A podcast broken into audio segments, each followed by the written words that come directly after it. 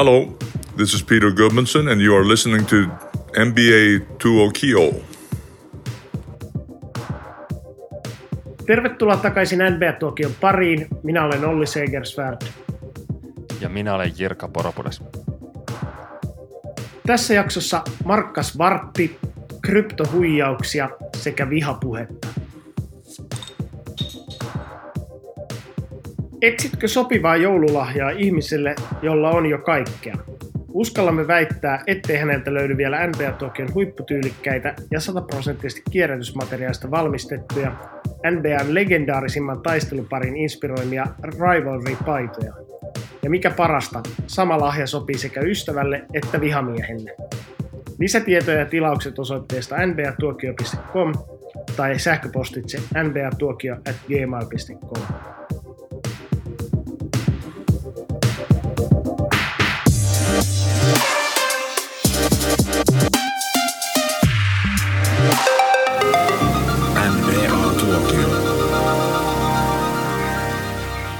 jakso voitaisiin aloittaa ehkä hieman poikkeuksellisesti suoraan Markkas Vartilla. Käydään ihan nopeasti läpi sitä, mitä Utah Jazzin kauden alku on sujunut ja mua epäilyttää jo tässä vaiheessa tämä tuotannollinen valinta, koska yleensä me on Markkas Vartti piilotettu jonnekin jakson loppupuolelle sillä tavalla, että ihmiset joutuu kuuntelemaan vähän pidempään.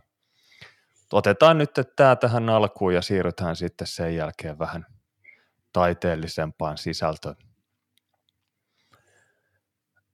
Tosiaan Jazz aloitti kauden voittamalla 10 ensimmäisestä 13 ottelusta ja keikku jopa läntisen konferenssin kärkipallilla hetken aikaa.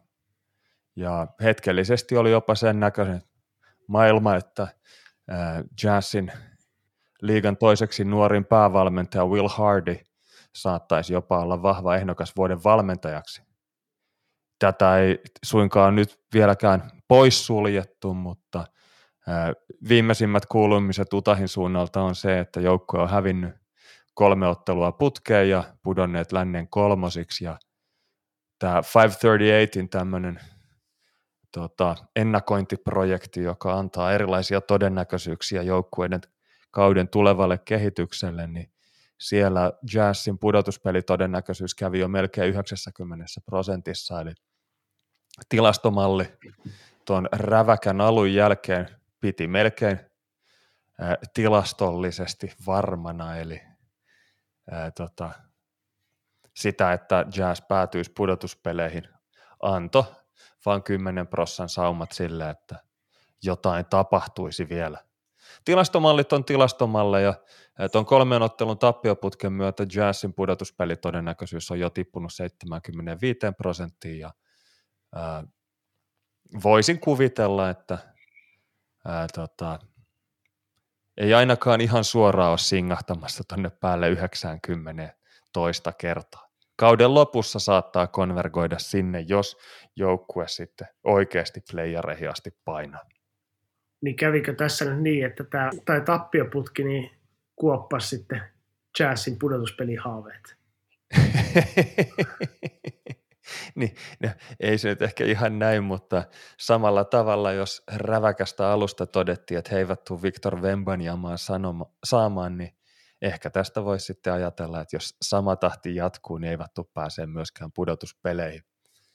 Mutta kyllähän fakta on, että Jazz ylisuoritti tuohon kauden alkuun melko rajusti ja, ja mitä pidemmälle kausi etenee, niin sitä ehkä pahemmin joukkueen heikkoudet astuu esiin ja noiden veteraanipelaajien kauppaaminen ei enää ehkä kuulostakaan niin täysin poissuljetulta kuin se hetkellisesti tuossa vaikutti.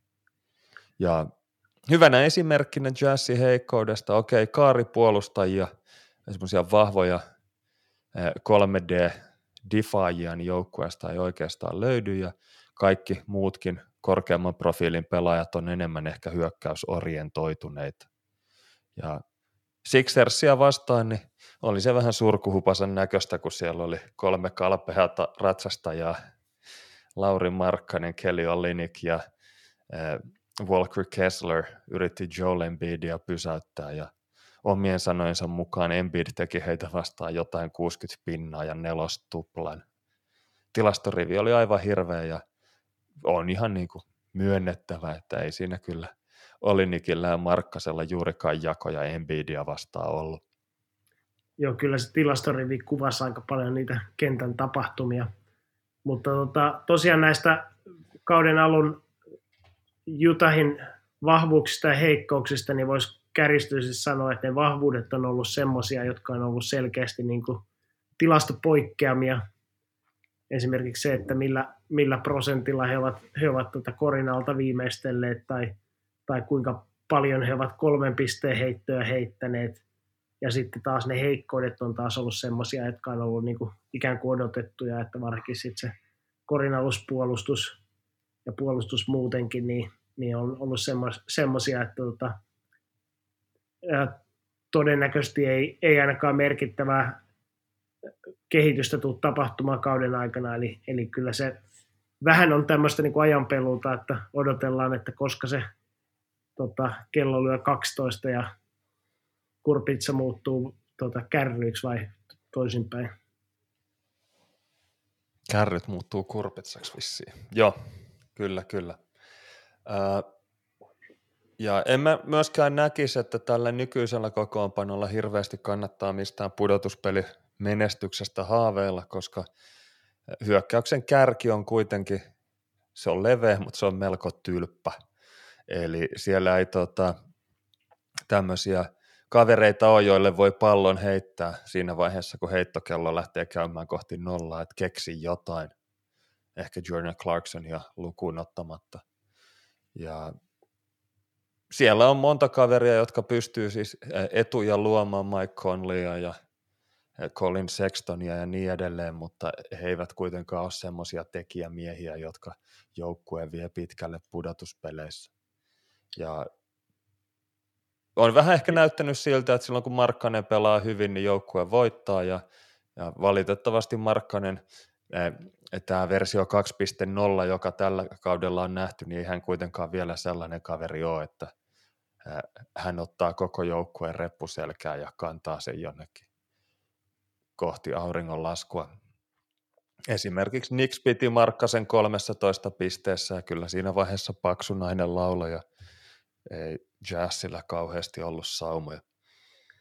Joo, se voi olla tietysti, että kumpi on syy ja kumpi seuraus, että, että toisaalta niin kuin Markkanen ei ole mikään hirveä yksi vastaan yksi tyhjennyspelien pelaaja, vaan se, että hän saa ne siitä joukkueen luontaisesta flowsta saa ne korintekopaikat, eli, eli silloin kun pallo liikkuu, liikkuu ja tota, homma toimii, niin silloin myös Markkaselle tulee hyviä paikkoja.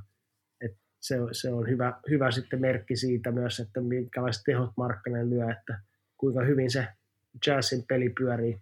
Mutta se ehkä vielä, vielä tuohon niin alkukauteen, että tosiaan se, se, että Jazz oli lännessä kärjessä ja noinkin kovalla rekordilla tässä vaiheessa edelleenkin tämän tappioputken jälkeen, niin se ei ole niin kuin minkäänlainen äh, onnenkantamoinen, vaan se, että he ovat todellakin pelanneet niin hyvin, eli, eli se heidän pisteeronsa on täsmää siihen, että kuinka paljon he ovat voittaneet otteluita mutta se on ehkä niin kuin sen pelin sisällä sitten on, on tiettyjä asioita, jotka, jotka sitten eivät ole ehkä kestävällä pohjalla koko kauden mittaan.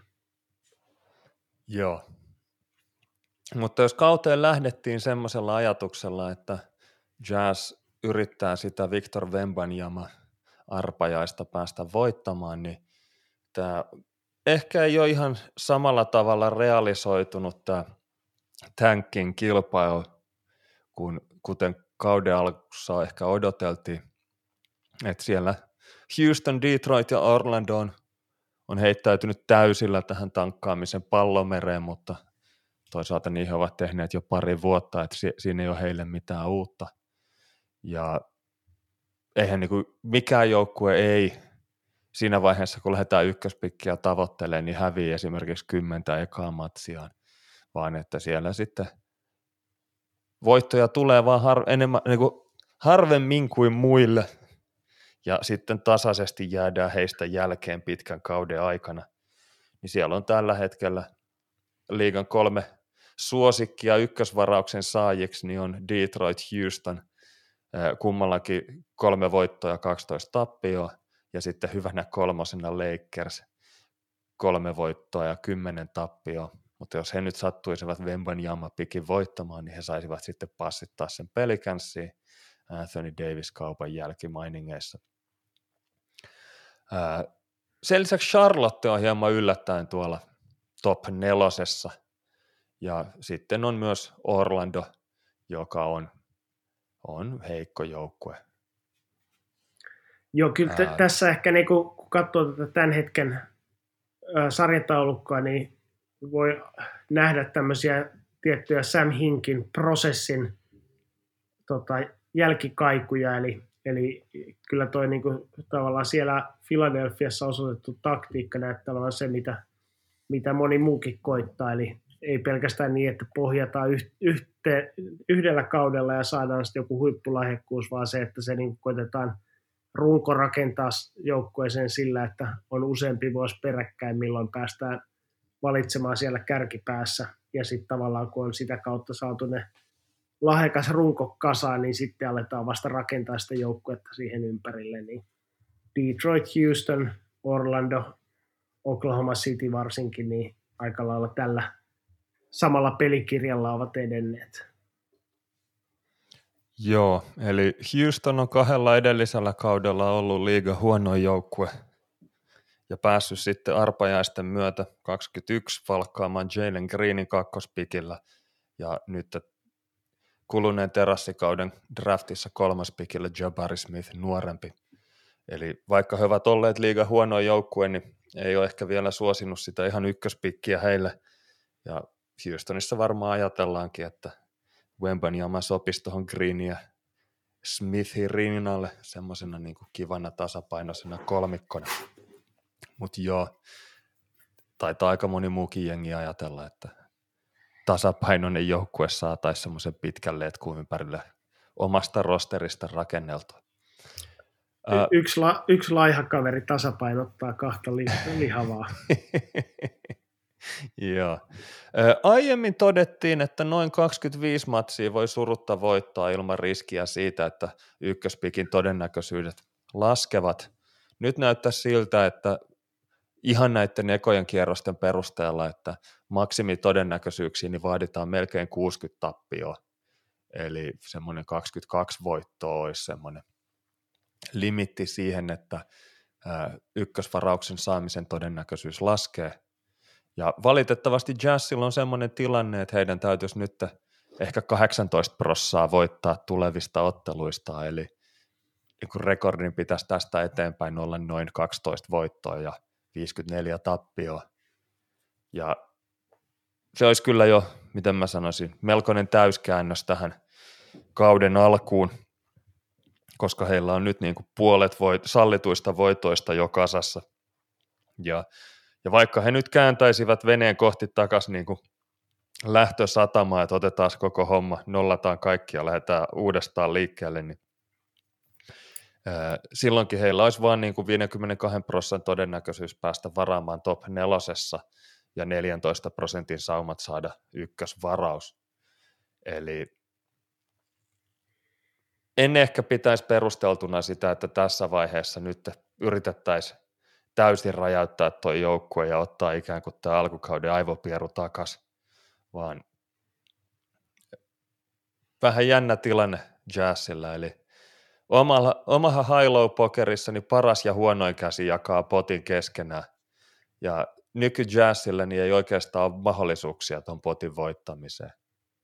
Eli pudotuspelin menestystä on turha odottaa, koska seura kyllästyi hakkaamaan päätä seinään Mitchell ja Goberin kanssa ja, ja kyllä tällä jengillä on niin kuin räikeästi matalampi sisäkatto kuin oli noiden All-Star-pelaajien kanssa.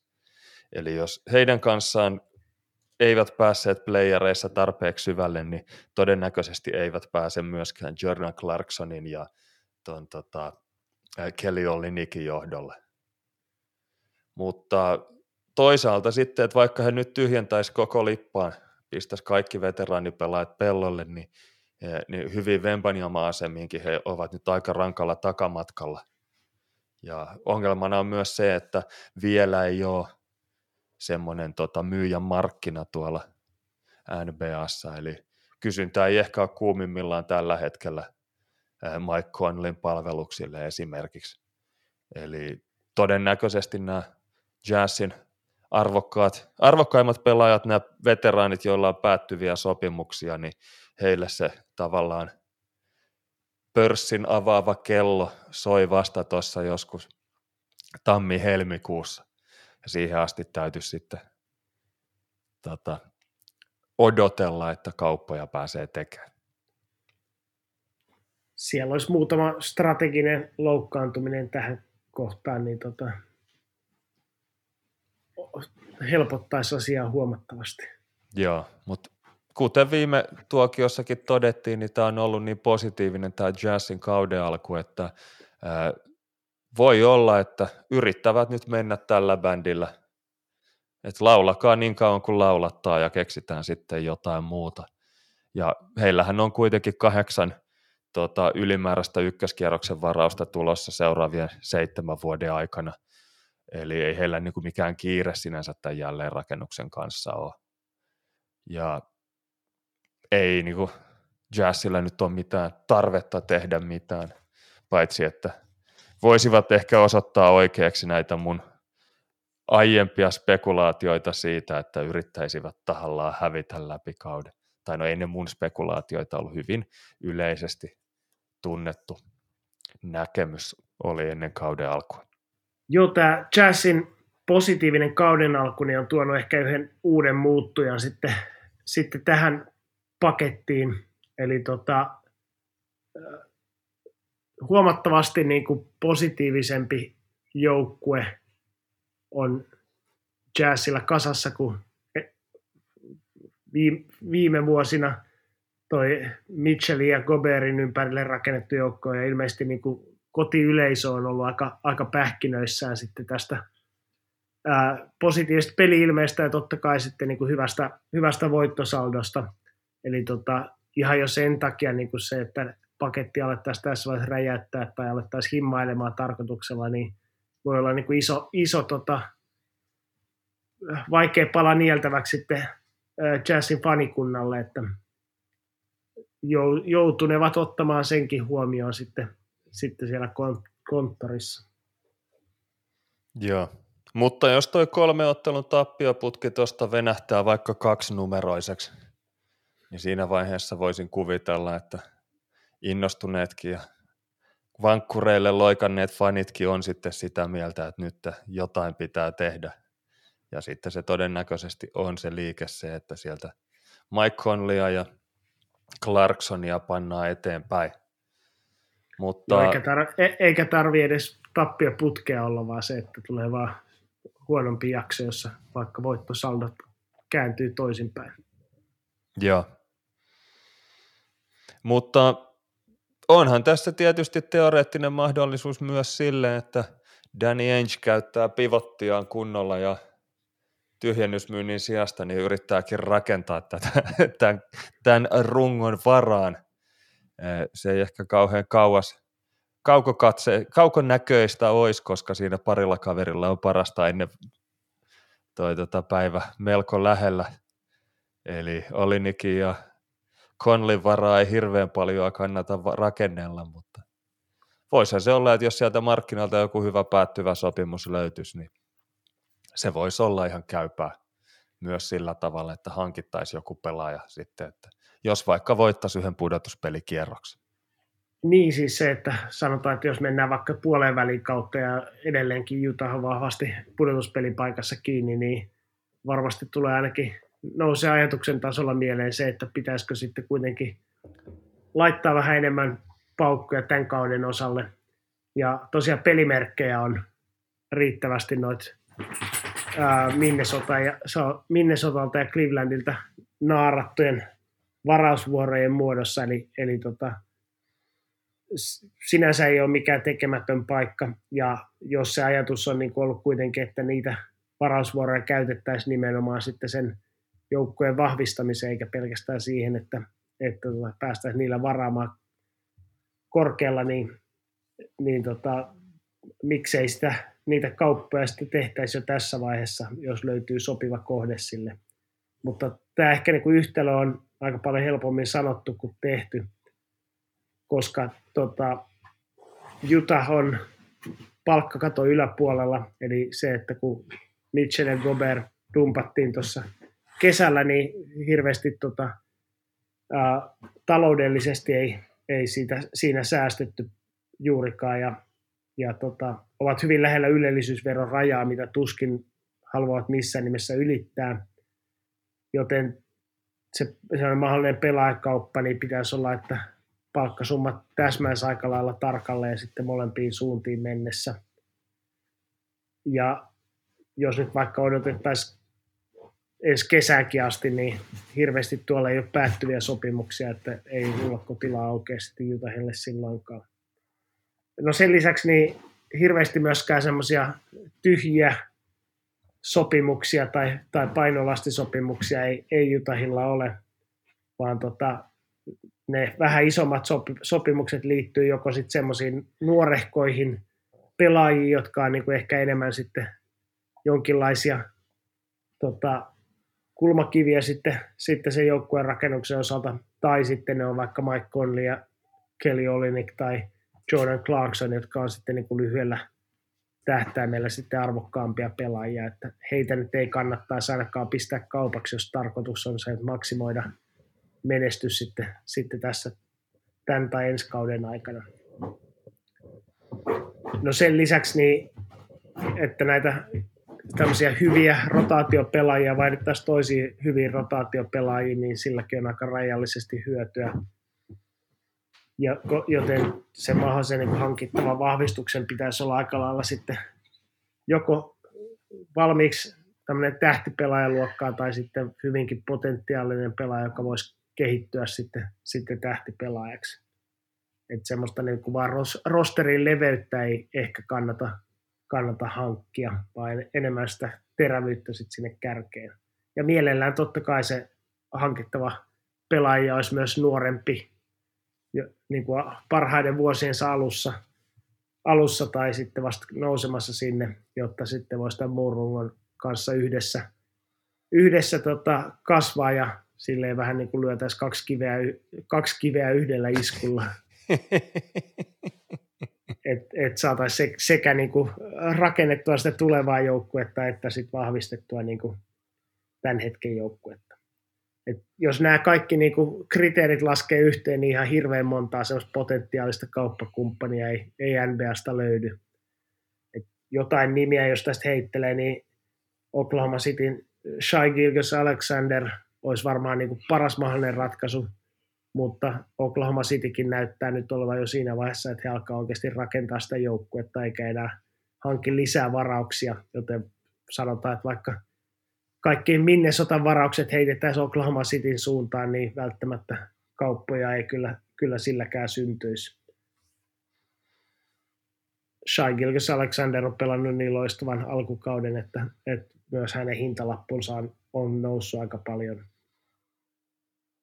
Joo, ja siinäkin täytyy miettiä sitä, että hänkin alkaa olla jo sen tasoinen stara, että Oklahoma Cityn seurajohdolle hänen kauppaamisensa olisi melkoinen itsemurha fanien silmissä, eli en usko, että kaveri on sieltä ihan lähiaikoina minnekään lähdössä, ellei sitten itse ilmoita toimistolla, että mulle riitti näiden laihojen letkujen kerääminen, että, että haluaa johonkin joukkueeseen, jossa on ronskimpia pelaajia. Joo, että laihat litkutkin alkaa olla siinä, siinä vaiheessa uransa, että heistä on iloa siellä, siellä kentän puolellakin. Mutta muita tosiaan tämmöisiä niin nuorempia pelaajia, niin Jordan Poole Warriorsista tai Keldon Johnson Spursista, niin voisivat olla vähän eri syistä saatavilla, että Spursilla on tosiaan niin kuin alkamassa Dejante Murray kaupattiin viime kesänä, niin saattaisi olla, että haettaisiin sitten lisää varausvuoroja, niin Keldon Johnson voisi olla saatavilla ja Jordan Poole totta kai sen takia, että Warriorsin ylellisyysveron lasku on niin mittava, että jonkinlaista liikettä siellä ehkä haetaan. Mutta tota, näillä molemmilla kavereilla esimerkiksi on sitten ää, jatkosopimukset tulee voimaan vasta ensi kesänä, josta, joiden syystä sitten heillä on toiset myrkkypillerit sitten nyt tämän kauden osalta, niin käytännössä ei kauppaaminen onnistu sitten ennen ensi kesää. Että ihan hirveän monta hyvää vaihtoehtoa tuolla ei ole nyt, nyt saatavilla, vaikka niin kuin ehkä houkutteleva ajatus olisikin, että laitettaisiin kaikki peliin sitten, tai, tai ainakin enemmän peliin sitten jo tälle kaudelle. Joo, haastatteluiden perusteella seuran, mikä tämä on, Associate Governor, eli ja tota, avustava kuvernööri Danny Ainge niin sanoi, että Kiikarissa ei ole mitään kauppoja joukkueen tason nostamiseksi. Toisaalta käsittääkseni hän myös valehtelee aina, kun puhuu toimittajille. Hän muun muassa sanoi olevansa iloisesti yllättynyt joukkueen peliesityksistä, mutta luulisin, että hän potkii työhuoneessaan kynnystä ja kiroaa hyvin miedosti, koska on mormoni.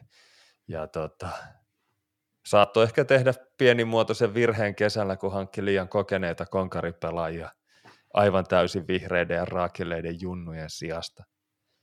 Ja nyt tästä niin kuin, tämän kauden jazzista näyttäisi tulevan tämmöinen vähän niin keskimallin joukkue, jolla ei ole upsidea eikä downsidea ihan riittävästi siihen, että joukkueen rakennus menisi niin kuin ainakaan hirveitä harppauksia eteenpäin tällä kaudella. Mutta toisaalta ainakin tämä ensimmäinen kuukausi on ollut, tai mitä kolme viikkoa, niin on ollut hyvin, hyvin mielenkiintoista kamaa. Ja tota, ää, aika paljon niin kuin erilainen narratiivi tälle joukkueelle rakentunut kuin ehkä ennen kauden alkua spekuloitiin. Jännä nähdä, mihin suuntaan minun suosittamani bandwagon-joukkue seuraavaksi jatkaa. Joo, ja tosiaan, jos vire jatkuu tämän suuntaisena pitkäänkin, niin on tietysti elätelty toiveita, että olisiko Lauri Markkasella mahdollisuus tulla valituksi All-Star-otteluun, niin hyvin todennäköisesti se on, jos Jutahan pudotuspelipaikassa kiinni siinä vaiheessa, kun valintoja tehdään. Ja tota, Markkanen on edelleenkin niin kuin joukkueessa se näkyvin pelaaja, niin hyvin todennäköisesti kutsu käy. Ja jos vielä pidemmälle katsoo, niin jos tota, Jutahan yllättää koko kauden osalta ja on pudotuspeleissä kauden päättyessä, niin miksei sitten All NBA viisikkoonkin tulisi valituksi Markkanen samalla meriteillä. No se, se voi olla ehkä vähän jo liian iso jos. Ehkä tämä kehittyneemmän pelaajan titteli niin on pienemmän Jossin takana, mutta kyllä näitä Jossia tässä vaiheessa kertyy ehkä hieman liikaa. Eli jäädään kyttäilemään vielä. Niin, ehkä hyvä, hyvä noista molemmista ymmärtää se, että niissä on ehkä enemmän tekemistä sillä, että miten hyvin se joukkue pärjää. Että tavallaan, että näyttääkö siltä, että tämä on niin kova joukkue, että sieltä, sieltä pitäisi jonkin tulla valituksi, kuin se, että niin Markkanen itse miten pelaiskaan kauden, niin sillä on sitten ehkä vähän vähemmän merkitystä kokonaisuudessa. Juuri näin. Hyvä. Olisikohan tässä tämän tuokion Markkas Vartti Koriksesta kiinnostuneet voi tässä vaiheessa nojata taaksepäin ja laittaa silmät kiinni. Älkää kuitenkaan lakatko kuuntelemasta.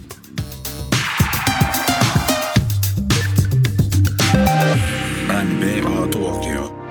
Seuraavaksi voitaisiin sitten katsoa, miten kryptojen ihana maailma on onnistunut kosahtamaan myös sitten tonne NBAn puolelle. Eli voitaisiin ensimmäiseksi vaikka lähteä tuosta FTX kryptovaluuttapörssin konkurssista liikkeelle.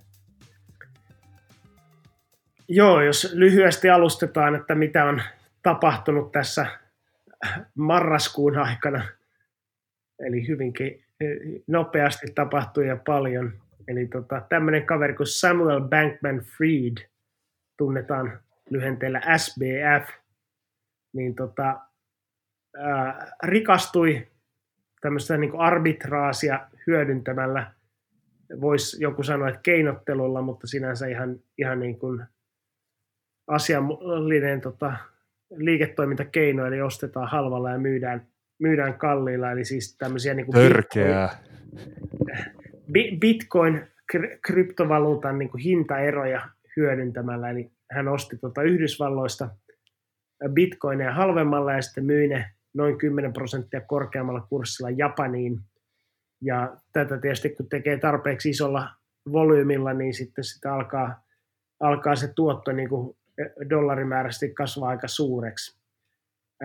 Näiden varojen avulla SBF sitten perusti tämmöisen rahaston nimeltä Alameda Research, jonka tuotoilla puolestaan sitten tota, tämmöisen kryptomarkkinapaikka FTXn toukokuussa 2019, eli noin kaksi, kaksi ja puoli vuotta sitten. Ää, SPF nousi julkisuuteen muuallakin kuin tämmöisessä niin kuin kryptohuijareiden piirissä ja esiintyi muun muassa tämmöisen Fortune-lehden kannessa seuraavana Warren Buffettina. Ja tota, hänen varallisuutensa arvo arvioitiin noin 15 miljardin suuruiseksi, eli hyvin nopeasti teki hyvin paljon rahaa. Ää, pikakelauksena mennään tämän vuoden marraskuun toiseen päivään. Coindesk-niminen uutissivusto julkaisi silloin tämmöisen paljastusjutun, jonka mukaan noin 40 prosenttia tästä SPFn rahaston Alameda Researchin taseesta muodostui tämmöisen, tämän FTX-pörssin keksimästä leikkirahasta tai kryptovaluutasta, miten ikinä sitä haluaakaan kutsua, nimeltä FTT, jotka se oli antanut sitten takaisin tälle FTX tota, kryptopörssille vakuutena lainasta, joka oli siis peräisin FTXlle talletuista, FTXlle talletetuista asiakasvaroista. Eli tämmöinen piiri pieni pyörii ilmiö, ää, jossa siis FTX, tämä pörssi, oli lainannut ulos asiakkaiden ihan oikeaa tallettamaa rahaa ja saanut tilalle sitten itse keksimänsä leikkirahaa, jonka arvon se pörssi itse takasi niillä asiakasvaroilla, jotka se oli lainannut ulos. Ja tota, tämä Alameda Research rahasto puolestaan oli sitten sijoittanut nämä lainarahat erinäisiin kryptovaluuttoihin, jolloin sen takaisinmaksukyky oli täysin siis riippuvainen näiden erilaisten kryptovaluuttojen hintakehityksestä. En puhu arvon kehityksestä, koska mitään varsinaista arvoahan niillä ei ole, mutta hintakehityksestä. Sitten tota, tosiaan tässä marraskuussa niin FTXn kanssa kilpailevan kauppapaikan Binancein toimitusjohtaja nimeltä Changpeng Chao, eli tunnetaan lyhenteellä CZ, ilmoitti tota, ää, myyvänsä omistamansa nämä FTT, eli nämä FTXn liikkeeseen laskemat leikkirahat, mikä sitten lopullisesti romahdutti niiden arvon. Ja tota, tästä myyntiaallosta selvitäkseen niin sekä Alameda Research että tämä FTX-pörssi joutui myymään kaikki muutkin omistamansa kryptovaluutat – mikä puolestaan romahdutti niidenkin arvot. Ja mikä puolestaan johti siihen, että loputkin asiakkaat halusivat nostaa varoja ulos sieltä FTXltä, jotka oli siis lainattu ulos ja jotka oli sijoitettu niihin kryptovaluuttoihin, joiden arvo oli ju- juuri romahtanut. Ja tota, tuloksena oli sitten tämmöinen niin talletuspako, eli bank run nimellä tunnetaan, jonka elävä esimerkki voi tässä, tässä lähi, aikoina niin nähdä tuommoisessa jouluisi esitettävässä ihmeellinen elämä elokuvassa, että kun pankista loppuu rahat, niin pankin toimintaedellytys sitten, sitten menee sen sileän tien. No, tämän jälkeen niin ensin tämä Binance ää, kauppapaikka niin tarjoutui pelastamaan FTXn, mutta vetäytyi sitten tästä pelastusoperaatiosta vedoten epäselvyyksiin FTXn toiminnassa. Ja tota, kun näitä on tässä nyt pulpahdellut julkisuuteen, että mitä ne epäselvyydet toiminnassa on ollut, niin tota, en yhtään ihmettele, että kukaan ei halua siihen koskea sitten pitkällä tikullakaan. Ää, vain yhdeksän päivää sitten tämän Coinbasein artikkelia myöhemmin, eli 11. päivä marraskuuta, FTX hakeutui sitten konkurssiin, eli heiltä oli rahat loppu. Ja tota, tämä perustaja SPF niin menetti konkurssissa käytännössä koko omaisuutensa. Ja on arv- jossain arvioitu, että tämä Alameda Researchin ja FTXn hoitamattomat velat, jotka he jättivät siis maksamatta, niin saattavat kohota jopa 50 miljardiin asti.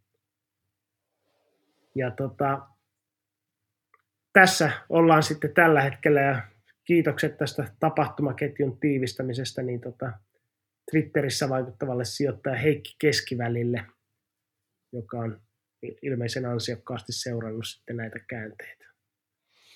Joo, ilmeisesti tuohon talletuspakoon liittyy myös kaiken näköistä sellaista, että siellä oli asetettu, oliko se 50 000 dollarin kertanoston raja asiakkaille ja sitten tota, järjestelmä yski ja pyki sillä tavalla, että sieltä oli vaikea, joutui hakkaamaan F5 ja päivittämään selainta saadakseen ehkä rahaa ulos, että jos onnistui sen lataamaan sillä tavalla, että vähän niin kuin olisi jotain tota, keikkalippuja jonottanut lippupalvelun sivuilla tai lippu.fiissä ja toivonut, että se homma toimisi sillä hetkellä, kun itse on sitä sivua lataamassa.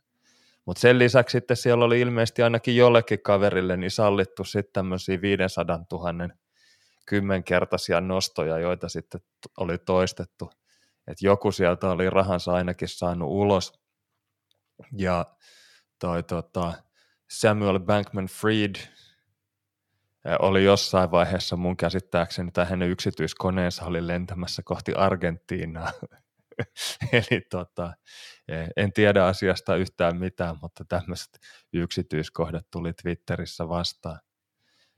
Sen lisäksi toi Samuel Bankman Fried, eli SBF, niin tuossa kahden ja puolen vuoden aikana roilottaessaan niin tota, onnistui luomaan tämmöisen hyvän tekijän maineen ja ilmeisesti lahjoitteli melko hövelisti näitä rahoja vähän kaiken näköisiin suuntiin ja ää, ihan kaikki nämä hyvän tekeväisyydet, joihin hän rahaa lahjoitti, niin eivät olleet ihan tämmöisiä perinteisimpiä hyvän tekeväisyyskohteita, että siellä saattoi joitain satoja tonneja heilahtaa esimerkiksi jonkun hyvän tekeväisyysjärjestön äh, toimitusjohtajan muistelmien rahoittamiseen ja niin edelleen.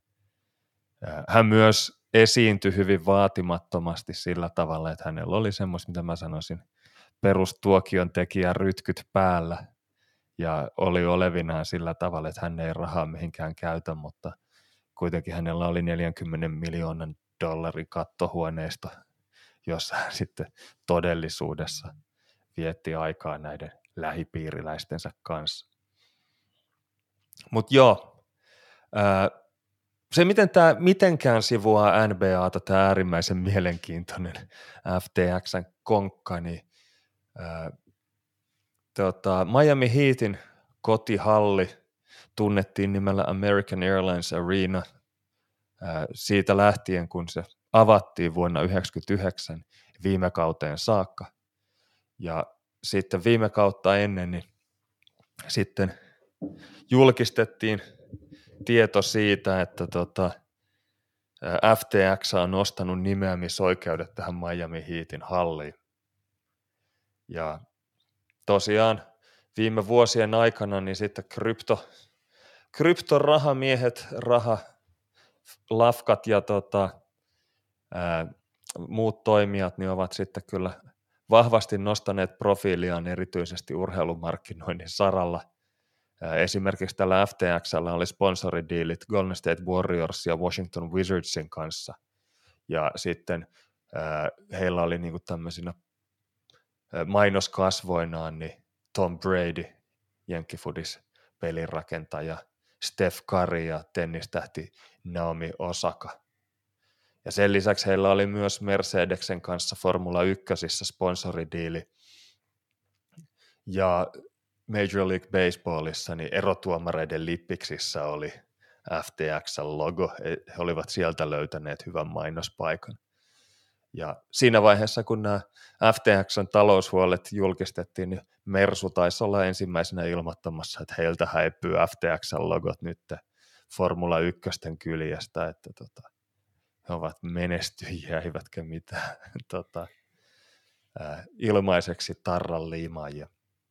Joo, ja, ja. kun nämä pi- pi- piirit on pienet, että tota, nämä kaikki, kaikki ajankohtaiset tapahtumat yhtyy jollain tapaa, niin tuossa oli joku taho, jonka nimisponsorina FTX oli ollut, joka kertoi, että he luopuvat siitä, mutta valittivat, että he eivät voi, voi tuota, poistaa sitä FTX-mainintaa heidän Twitter-tilinsä nimestä, koska se on verifioitu tili ja siellä on paljon erilaisia epäselvyyksiä, miten niitä nimiä pystytään muuttamaan tällä hetkellä.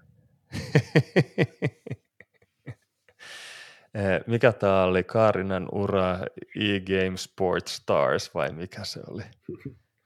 äh, joo, äh, mutta toi Miami Heat ja erityisesti Miami Dadein piirikunta, äh, niin heilläkin nyt, että nimisponsorisopimus FTXn kanssa niin päättyi tähän konkurssiin. Eli piirikunta, joka omistaa siis tämän hallin, niin tota, viime vuonna teki 19 vuoden ja 135 miljoonan ja, tota, nimisponsorisopimuksen tästä hallista. Ja aluksi siinä oli tämmöinen 14 miljoonan kertasuoritus, ja sen jälkeen sitten oli tota, tarkoitus, että tammikuussa tulisi 5,5 miljoonan suoritus. Mutta 11. päivä marraskuuta niin tämä koko sopimus purettiin, koska kävi ilmiselväksi, että FTX ei näistä tulevista maksuistaan pysty selviytymään. Joo, me puhuttiin tästä pitkäpiimäisesti NBA Tuokion jaksossa 102, eli voisi sanoa, että tota, iloa kesti kaiken kaikkiaan noin 22 tuokion verran. Ja tota, taisin tuossa kyseisessä jaksossa mainita, että tota, tästä tulee tosi vahvat Uroslive-vibat, mutta sekin oli, se oli kyllä osoittautu jossain määrin liiotteluksi, että toi Urosliven nimisponsorini eli vajaat 20 kuukautta, kun taas tämä FTX Arena vain 17 kuukautta, eli, eli tota, edes minä en uskonut näin nopean uhoon ja tuhoon. Joo.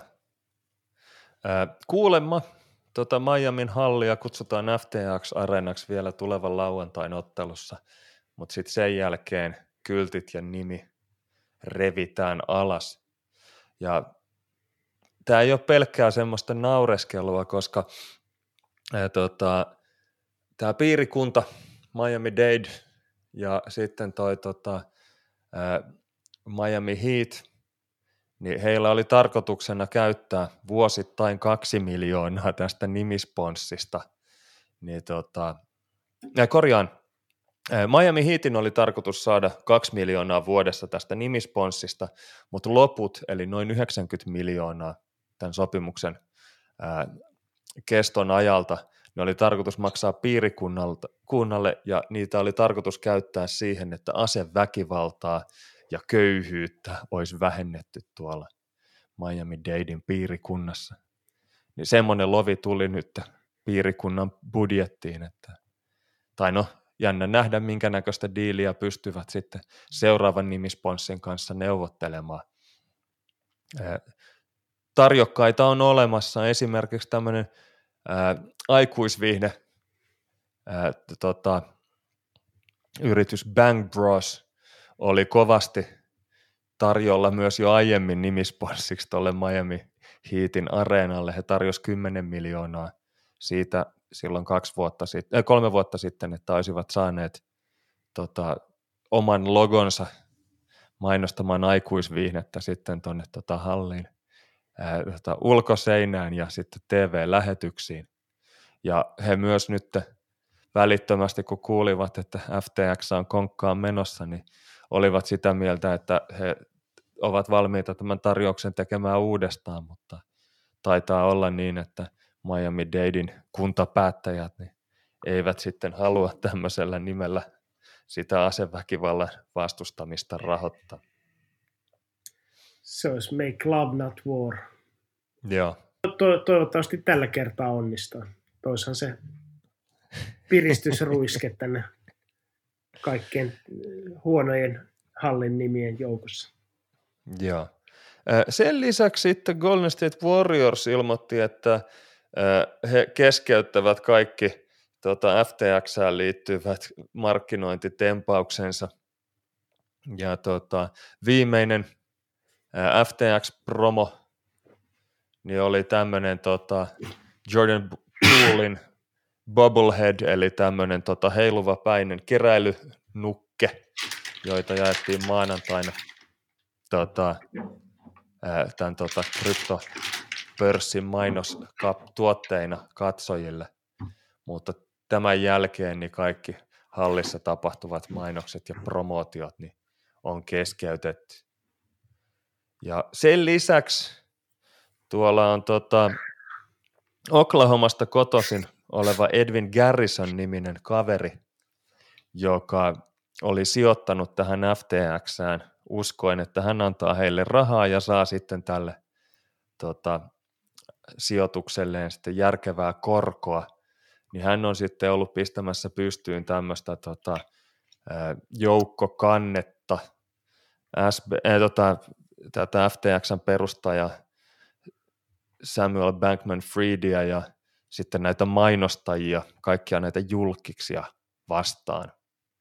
Ja tämä joukkokanne perustuu siihen, että ää, tässä tota, ää, FTX tarjosi tämmöisiä tota, rekisteröimättömiä hyödykkeitä jenkkikansalaisille, joita myytiin laittomasti. Ja kaikki nämä mainostajat ovat olleet syyllisiä sitten tähän tota, kuluttajien harhaan johtamiseen. Ja muun muassa syytettyjen penkille haetaan tässä kanteessa niin tota, yksi, 11 eri urheilijaa ja sitten muita julkiksia, muun muassa Larry David, Seinfeld ja Curb Your Enthusiasm komedian, komediasarjan luoja. Hän esiintyi tämmöisessä FTX-mainoksessa tämän vuoden Super Bowlissa, jossa Larry David esitti tämmöistä, tämmöisiä tota, kuvitteellisia hahmoja läpi ihmiskunnan historian, jotka sitten jättivät sijoittamatta erilaisiin mullistaviin innovaatioihin. Ja tämän mainoksen viimeinen viesti oli se, että älä missaa kryptoja, että nämä on hyvä homma. Ja tosiaan tennispelin teki, eh, korjaan tennistähti Naomi Osaka ja jenkkifudis-pelin tekijä Tom Brady sekä Golden State Warriorsin koripallojoukkue on mainittu sitten tota, tässä joukkokanteessa niin syytettyinä. En ole lain oppinut, en osaa sanoa siitä, että mikä on riski sille, että Warriors joutuu maksamaan osan näistä sijoittajien kärsimistä miljarditappioista. Joo, tämä kuulostaa vähän tämmöiseltä vain Amerikka-jutulta, että vaikea kuvitella, että missään sivistyneessä maailmassa niin kuin mainoskasvo olisi vastuussa taloudellisesti siitä, että tota, se mainostava, mainostettavan firman tuote ei ole kurantti. Aino, ainoastaan toki niin kuin siinä tapauksessa, että nämä tahot olisi, olisivat olleet tietoisia siitä, siitä tota, laittomuudesta ja olisivat sitten hyötyneet suoraan sitten tämmöisellä affiliaattihengessä sitten tota, näiden sijoittajien tappioista, niin silloin, silloin voisi olla jonkinlainen petos sitten kyseessä. Joo. Miten saisiko sun käsityksen mukaan Jenkeissä järkätä tämmöisen miljoonan metrin hiihdon esimerkiksi sen enemmittä ker- keräysluvitta? Varmaan saisi ja sitten tietysti lahjoittajat saisi vielä vähentää verotuksessa ne ostamansa metrit. Eli ei Espanjaa, vaan Jenkkeihin.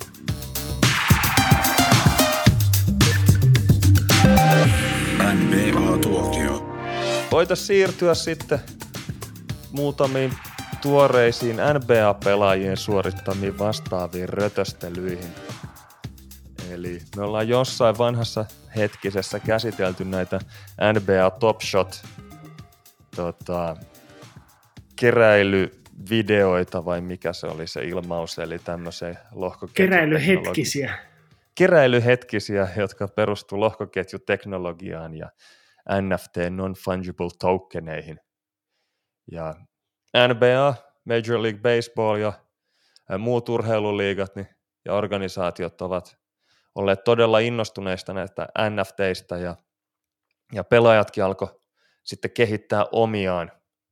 Eli esimerkiksi jo edesmenneen Muhammad Alin perikunta, niin on, heillä on tämmöinen NFT-projekti, jolla yritetään sitten Muhammad Alin tota, kuvilla rahastaa ja Tops ja Sports Illustrated ja jopa Associated Press myyvät omia NFTitään tälläkin hetkellä Jenkeissä.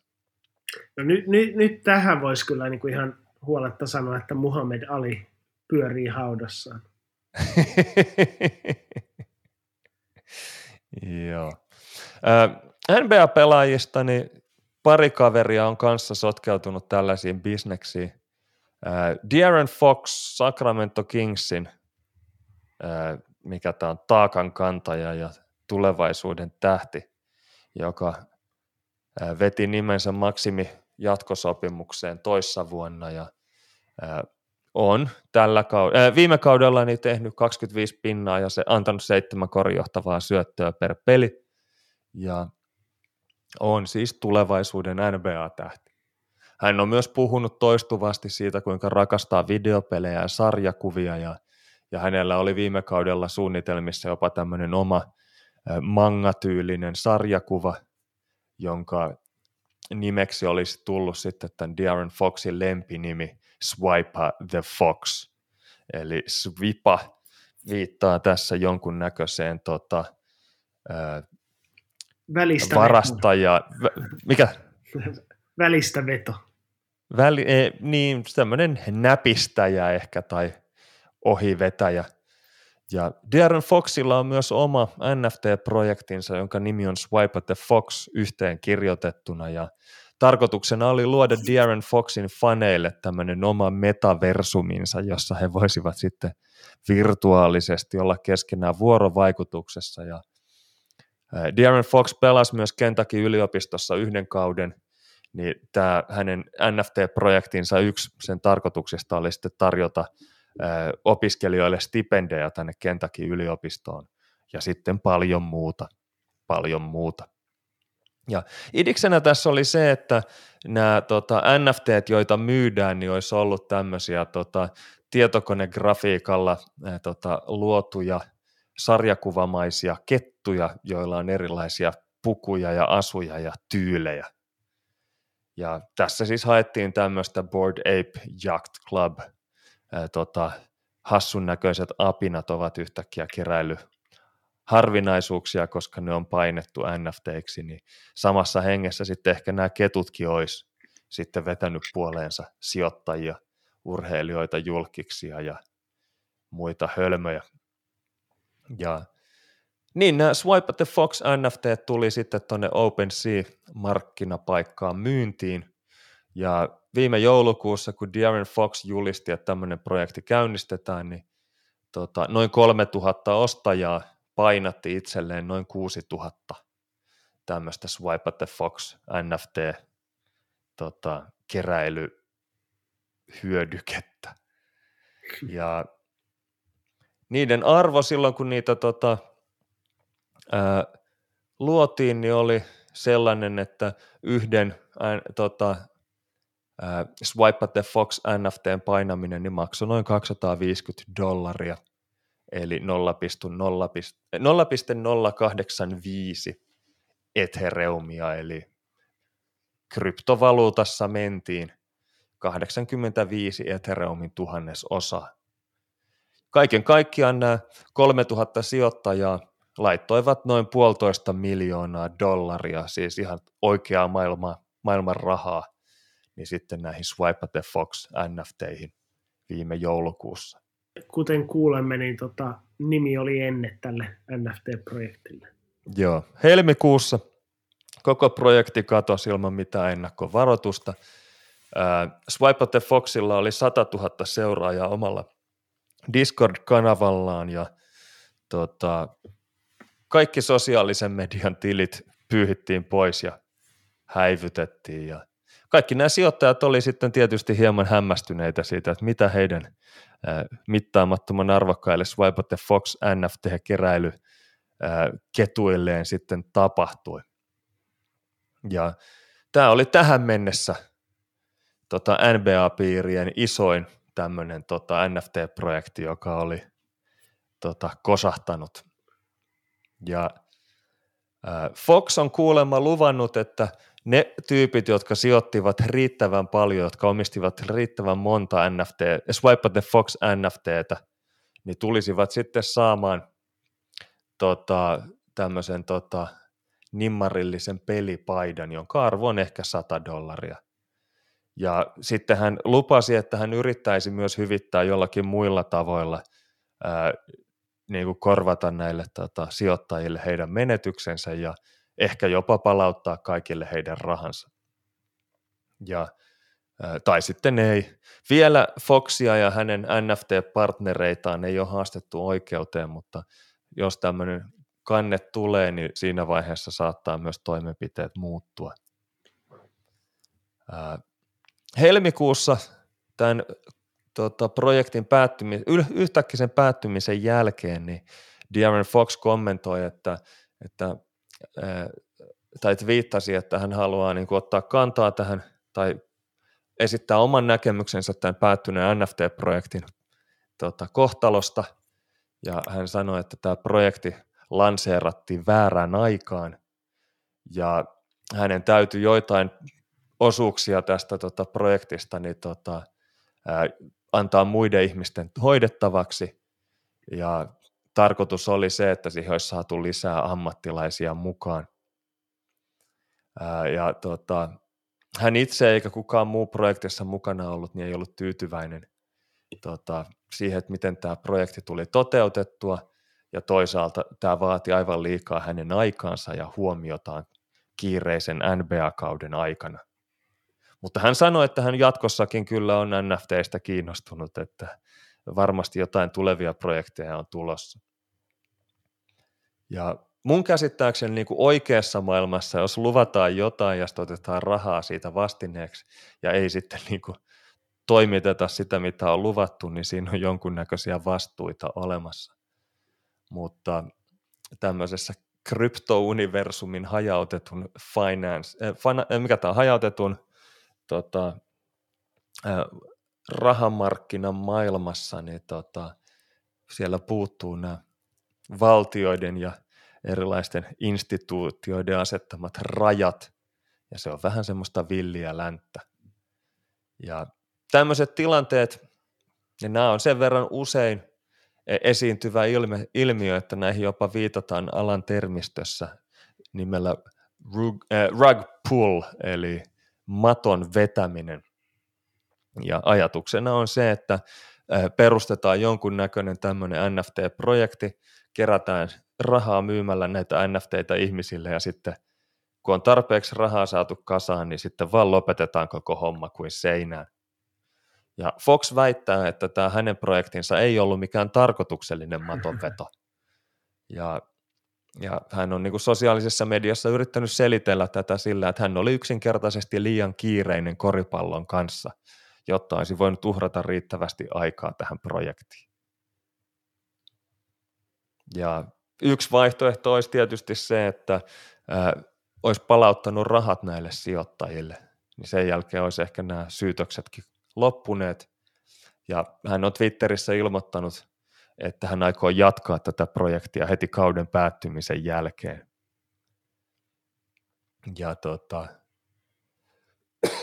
ajatuksen tasolla ei pitäisi olla ihan mahdotonta, että noin sijoittajat saisivat Foxilta rahansa takaisin, koska hän kuitenkin teki justiin 163 miljoonan viiden vuoden jatkosopimuksen ja ennen veroja hän on viidestä ekasta kaudestaan tienannut yli 50 miljoonaa dollaria.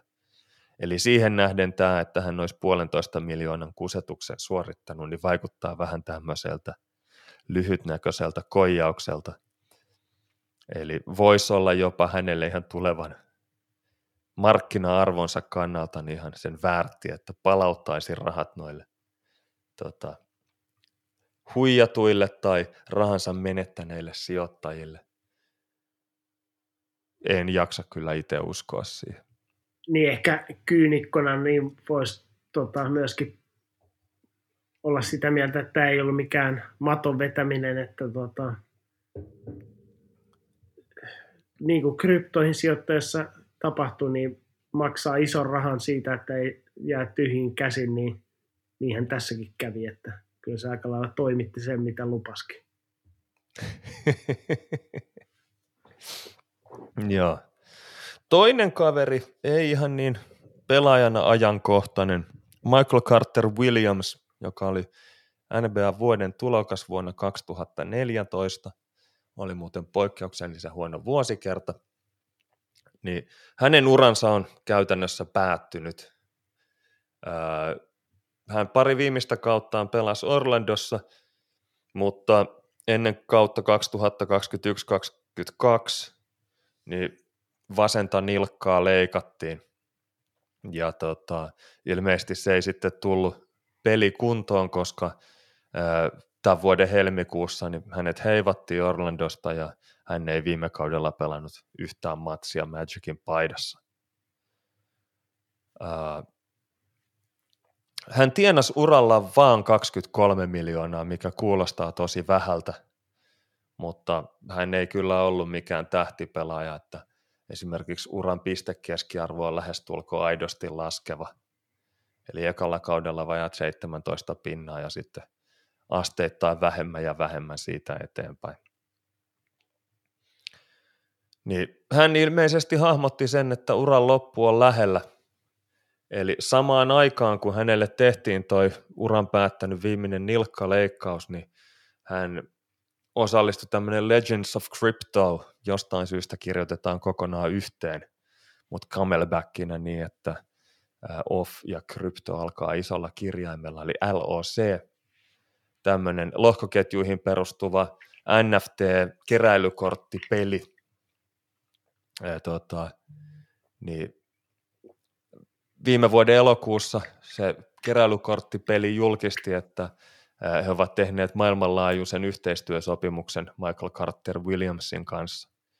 Ja että Carter Williamsista tulee tämän tota, Legends of Crypto Gamein urheiluneuvonantaja, ja hänellä tulee olemaan niin kuin tärkeä rooli tämän pelin maailmanlaajuisessa leviämisessä ja sitten erilaisissa sijoitus- ja yhteistyökuvioissa. Ja Tämä Legends of Crypto-korttipeli niin on tämmöinen peli, jossa voi kerätä tämmöisiä NFT-pelikortteja tai keräilykortteja, ja sitten tämä järjestelmä perustuu hajautettuun lohkoketjuun, ja kaikki rahaliikenne on Ethereum kryptovaluutassa, ja sitten tässä on joku Matic Network pohjalla. Mutta mitä mä katsoin jonkun lyhyen videon, että miten tota peliä pelataan, niin se vaikutti vähän niin kuin jätkän shakilta, jossa heitellään kortteja pöydälle ja sitten ne aina tietyissä muodostelmissa niin kosahtaa pöydältä pois ja ilmeisesti sen vastustajan kortin kosauttanut pelaaja saa sen kortin sitten itselleen. Ja tämä peli on omistettu tota, erilaisille tota, kryptoteollisuudessa ja kryptojen puolesta puhuneille hahmoille ja ja tota, ilmeisesti nämä kortitkin esittää näitä sitten kryptojulkiksi tai jotain vastaavaa. Ja tätä peliä pelaamalla niin sitten voi voittaa joko Ethereum, ää, tota, kryptovaluuttaa tai sitten näitä NFT-kortteja. Tota, ja sitten tota, jos omistaa niitä kortteja, niin sitten voi erilaisista arvonnoista myös sitten voittaa lisää kryptoja. Ja erityisen niin kuin mun mielestä törkeää tässä Legends of Crypto-projektissa on se, että sillä on oma podcastinsa, Lockpod, joka sitten käsittelee erilaisia lohkoketju NFT- ja pelialan juttuja, ja heillä on maailman parhaat vieraat tältä alalta. Ja sen lisäksi heillä on tietenkin myös tämmöinen tota, jonkunnäköinen tota, kryptovaluuttansa LOCG, joka sitten niin kuin, tota, osa näistä tota, rahansiirroista niin toteutetaan sen avulla. Ja Michael Carter Williams on siis tässä projektissa aktiivisesti mukana ja on kuulemma sitten yksi johtohahmoista tässä projektissa ja myös tämän Lockpodin tämmöinen vakiovieras. Vähän puistattaa koko kuvio. Lock, Lockpodin oma Major Julli. Joo. Samaan aikaan sitten Michael Carter Williams oli perustamassa myös Players Only nimistä tämmöistä tota, projektia yhdessä Brooks Brownin ja Austin Grieshoberin kanssa. Ja tämä oli tämmöinen äärimmäisen uniikki NFT-projekti, jossa tota, näiden Players Only NFT tota, ää, tokeneiden ostajat tai niihin sijoittajat, niin sitten pääsi vuorovaikuttamaan erilaisten urheilutähtien kanssa. Niin, niin eikö, eikö toi ole aika lailla, niin kuin, mikä tämä oli, Sportakam, mutta vaan niin kuin lohkoketjussa? Tämä on tämmöinen siis tota, jonkunnäköinen eh, nettiyhteisö, johon sisään päästäkseen niin täytyy ostaa sitten näitä tota, Players Only NFT tota, lappusia. Ja sitten sijoittajat pääsivät juttelemaan näiden urheilutähtien kanssa tämmöiselle suojatulle Discord-serverille, jossa oli sitten vain näitä sijoittajia ja sitten urheilutähtiä.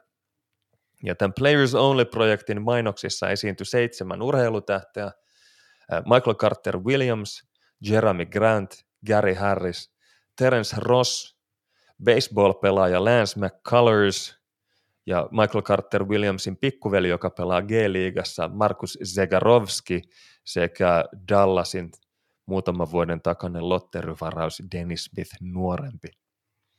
Eli nämä seitsemän urheilutaivaan tähteä ja ehkä tunnetuimmat ja kiinnostavimmat korispelaajat ja baseball-pelaajat, joita kukaan osaisi listata, niin he olivat myös osakkaina tässä projektissa. Ja he olivat sitten tota, projektin nettisivuilla ja muutenkin promosivat tätä projektia sosiaalisessa mediassa tai Discord-yhteyksissään. Ja tämän Players Only-projektin nettisivuilla ja Twitter-tilillä niin tämä koko homma mainostettiin, että tämä perustuu tämmöisiin niin kuin, tota, erilaisiin ilmaiseksi jaettaviin tota, tuotteisiin, eli että jos osti noita NFTitä, niin saattoi erilaisia tota, urheilukeräilykappaleita saada nimmareilla – saattoi päästä osallistumaan erilaisiin tämmöisiin niin tosielämän tota, tapahtumiin tai improvisoituun hetken niin kuin lyhyellä varoitusajalla rakennestettuihin tämmöisiin tota, players only get-togethereihin tai live-tapaamisiin. Ja sen lisäksi pääsi näiden tota, perustajaurheilijoiden kanssa jatkuvasti käymään sitten tuolla Discordissa keskusteluja. Ja sen lisäksi tähän liittyy joitain muitakin tämmöisiä fyysisiä tota, juttuja, mitä nämä sijoittajat sai, niihin viitattiin nimellä utilities, mutta nettisivu, jota mä käytin lähteenä, niin koska Elon Musk ja Twitter on ilmeisesti tuhonnut twiittien nettisivulle upottamisen, niin tota, nämä twiitit, joissa selitettiin, että mitä nämä utilitiesit on, niin ne oli niin kuin nettisivulla näytti vain isoa ruksia. Eli valitettavasti Elon Muskin perseilyt heijastuu myös tänne tuokion puolelle. Ja ajatuksena tässä oli myös se, että Players Only niin kuin ajatteli että, tai lupasi, että nämä sen jäsenet, jotka olivat sijoittaneet siihen rahaa, niin heitä jaettaisiin erilaisiin joukkueisiin ja sitten järjestettäisiin erilaisia kilpailuja sekä virtuaalisesti että tosi elämässä. Mutta tärkein tämmöinen niin kuin vetonaula tässä Players Only – projektissa tai tämmöinen, että niin kuin se pihvi oli se, että pääsee sinne Discord-serverille juttelemaan sitten Michael Carter Williamsin ja muiden urheilutähtien, kuten Jeremy Grant ja Dennis Smith nuoremman, sekä Michael Carter Williamsin pikkuveljen Markus Zegarovskin kanssa. Öö,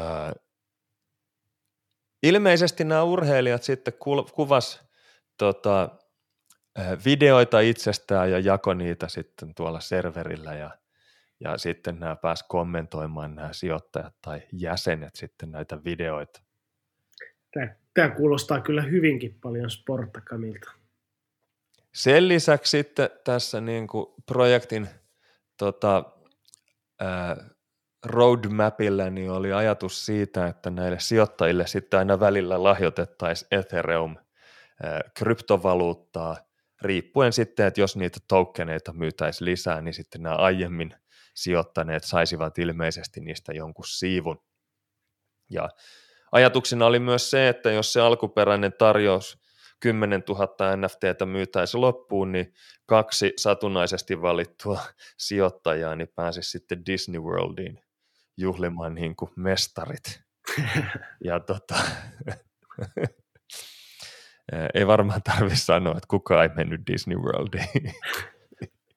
tai siis tästä porukasta kukaan ei mennyt. Kyllä siellä varmaan koronan jälkeen porukkaa on ollut, mutta ei nämä tyypit. Koska tämä projekti sitten lässähti keväällä. Tämä ja... kuulostaa, kuulostaa edelleen kovasti sporttakamilta. eli homma jäi niin kuin rajusti vajaaksi jo alun perinkin, eli alun perin ajatuksena oli painaa 10 000 Players Only NFTtä, mutta niistä alle puolet saatiin myytyä OpenSea-markkinapaikan sekä tämän Players Only nettisivun perusteella. Ja sitten sen jälkeen, kun nämä oli nämä NFT saatu myytyä ja rahat saatu sisään, niin jostain syystä nämä urheilijat ei enää ollutkaan niin kauhean näkyviä. Tämä kuulostaa, e- e- nuoren... tämä kuulostaa edelleen kovin paljon sporttakamilta. Dennis Smith nuorempi kuulemma lähetti sinne Discord-kanavalle 13 viestiä, joista kahdeksan tuli samana päivänä, kun tota, Venäjä hyökkäsi Ukraina, eli 24. päivä helmikuuta. Mutta sen jälkeen hän ei ole postannut sinne mitään. Baseball-pelaaja McCullers ei ole näkynyt viime vuoden joulukuun jälkeen. Jeremy Grantia ei ole näkynyt viime vuoden marraskuun jälkeen ja ää, toi tota, Gary Harris laittoi sinne 12 postausta, ja ne oli kaikki samana päivänä tammikuun 24. päivä. Et voi kun olisin ollut sillä Discord-kanavalla silloin, niin olisin nähnyt nämä 12 postausta Gary Harrisilta. Ja näitä tämmöisiä live-tapaamisia, niin niitä oli äärimmäisen vähän. Myöhemmin Michael Carter Williamson sanoi, että niitä järjestettiin kolme. Ja tämä erittäin paljon hypetetty metaversumi implementaatio, niin sitä ei ikinä toteutettu. Ja tämä Colors, joka oli tuotu tuohon sisään sillä tavalla, että sen tarkoitus oli houkutella mukaan muita baseball-tähtiä, niin baseball-osiota ei ikinä tullut. Ja Carter Williams syytti siitä tätä McColorsia. Ja helmikuussa sitten tuolla Discord-kanavalla oli sitten tämmöinen tota, Ask Me Anything-sessio, jossa sitten tämän projektin perustajilta niin sitten sai kysyä mitä vaan, mutta se ilmeisesti hajosi semmoiseksi turkkilaiseksi torikokoukseksi, kun sijoittajat vaan listas erilaisia valituksia näille perustajille ja homma ei mennyt niin kuin Strömsössä. Mielestäni tämä on hienoa, että sä kutsut näitä edelleen sijoittajiksi, vaikka ne on su- suomeksi ehkä oikeampi, oikeampi termi voisi olla paisti. Uhri. Mutta joo. Ja sitten kun tässä oli luvattu jakaa ilmaiseksi kaiken näköistä tota, krääsää näille tota, sijoittajille, niin nämä ei hirveästi sitten tota, eh, posti ei kulkenut niin sanotusti. Eli näillä tota, sijoittajilla oli myös oma Discord-kanava, jossa he sitten niin kuin suljettujen ovien takana niin kävivät läpi näitä ongelmia ja sitten sal- äh, nimimerkeillä sitten kertoivat, että kuinka homma ei toimi. Niin nimimerkki Tabi Sasquatch kertoi, että, että hän oli voittanut tämmöisen tota, kilpailun, josta piti saada kolme Ethereumia ja äh, all expenses paid, tämmöinen niin kuin kaikki kulut maksetaan lomamatka Orlandoon, ilmeisesti sinne Disney Worldiin. Mutta tota, hän sitten sai nämä tota, kryptovaluutta Ethereuminsa, mutta tätä matkaa ei koskaan toteutettu. sen lisäksi näitä niin kuin, käytettyjä pelipaitoja ja nimmareilla ja erilaisia urheiluvälineitä, joissa on nimmareita, joita oli tarkoitus jakaa sitten näissä erilaisissa arvonnoissa, niin niitä ei sitten postitettu. Ja tota, Michael Carter Williams on itsekin vahvistanut myöhemmin, että heillä on aika paljon postittamattomia näitä tota, palkintoja näistä kisoista. Ja sitten jo silloin, kun nämä tota, sijoittajat sitten sai näitä palkintojaan, niin he harvoin, tai usein olivat sitä mieltä, että nämä ei vastanneet sitä alkuperäistä kuvausta. Eli It's Me Cassie G-niminen käyttäjä niin oli voittanut tota, Magicin, tota, peli, siis Orlando Magicin pelipaidan, jossa oli nimmari mutta se, mikä hänelle postitettiin, niin oli tämmöinen harmaa hihaton hikipaita, jossa lukee Magic Basketball. Ja tota, Nimmarista ei ole mitään puhettakaan. Ja toi on siis semmoinen paita, että tota, mä en ehkä laittaisi tota paitaa kahden treeneihin päälle.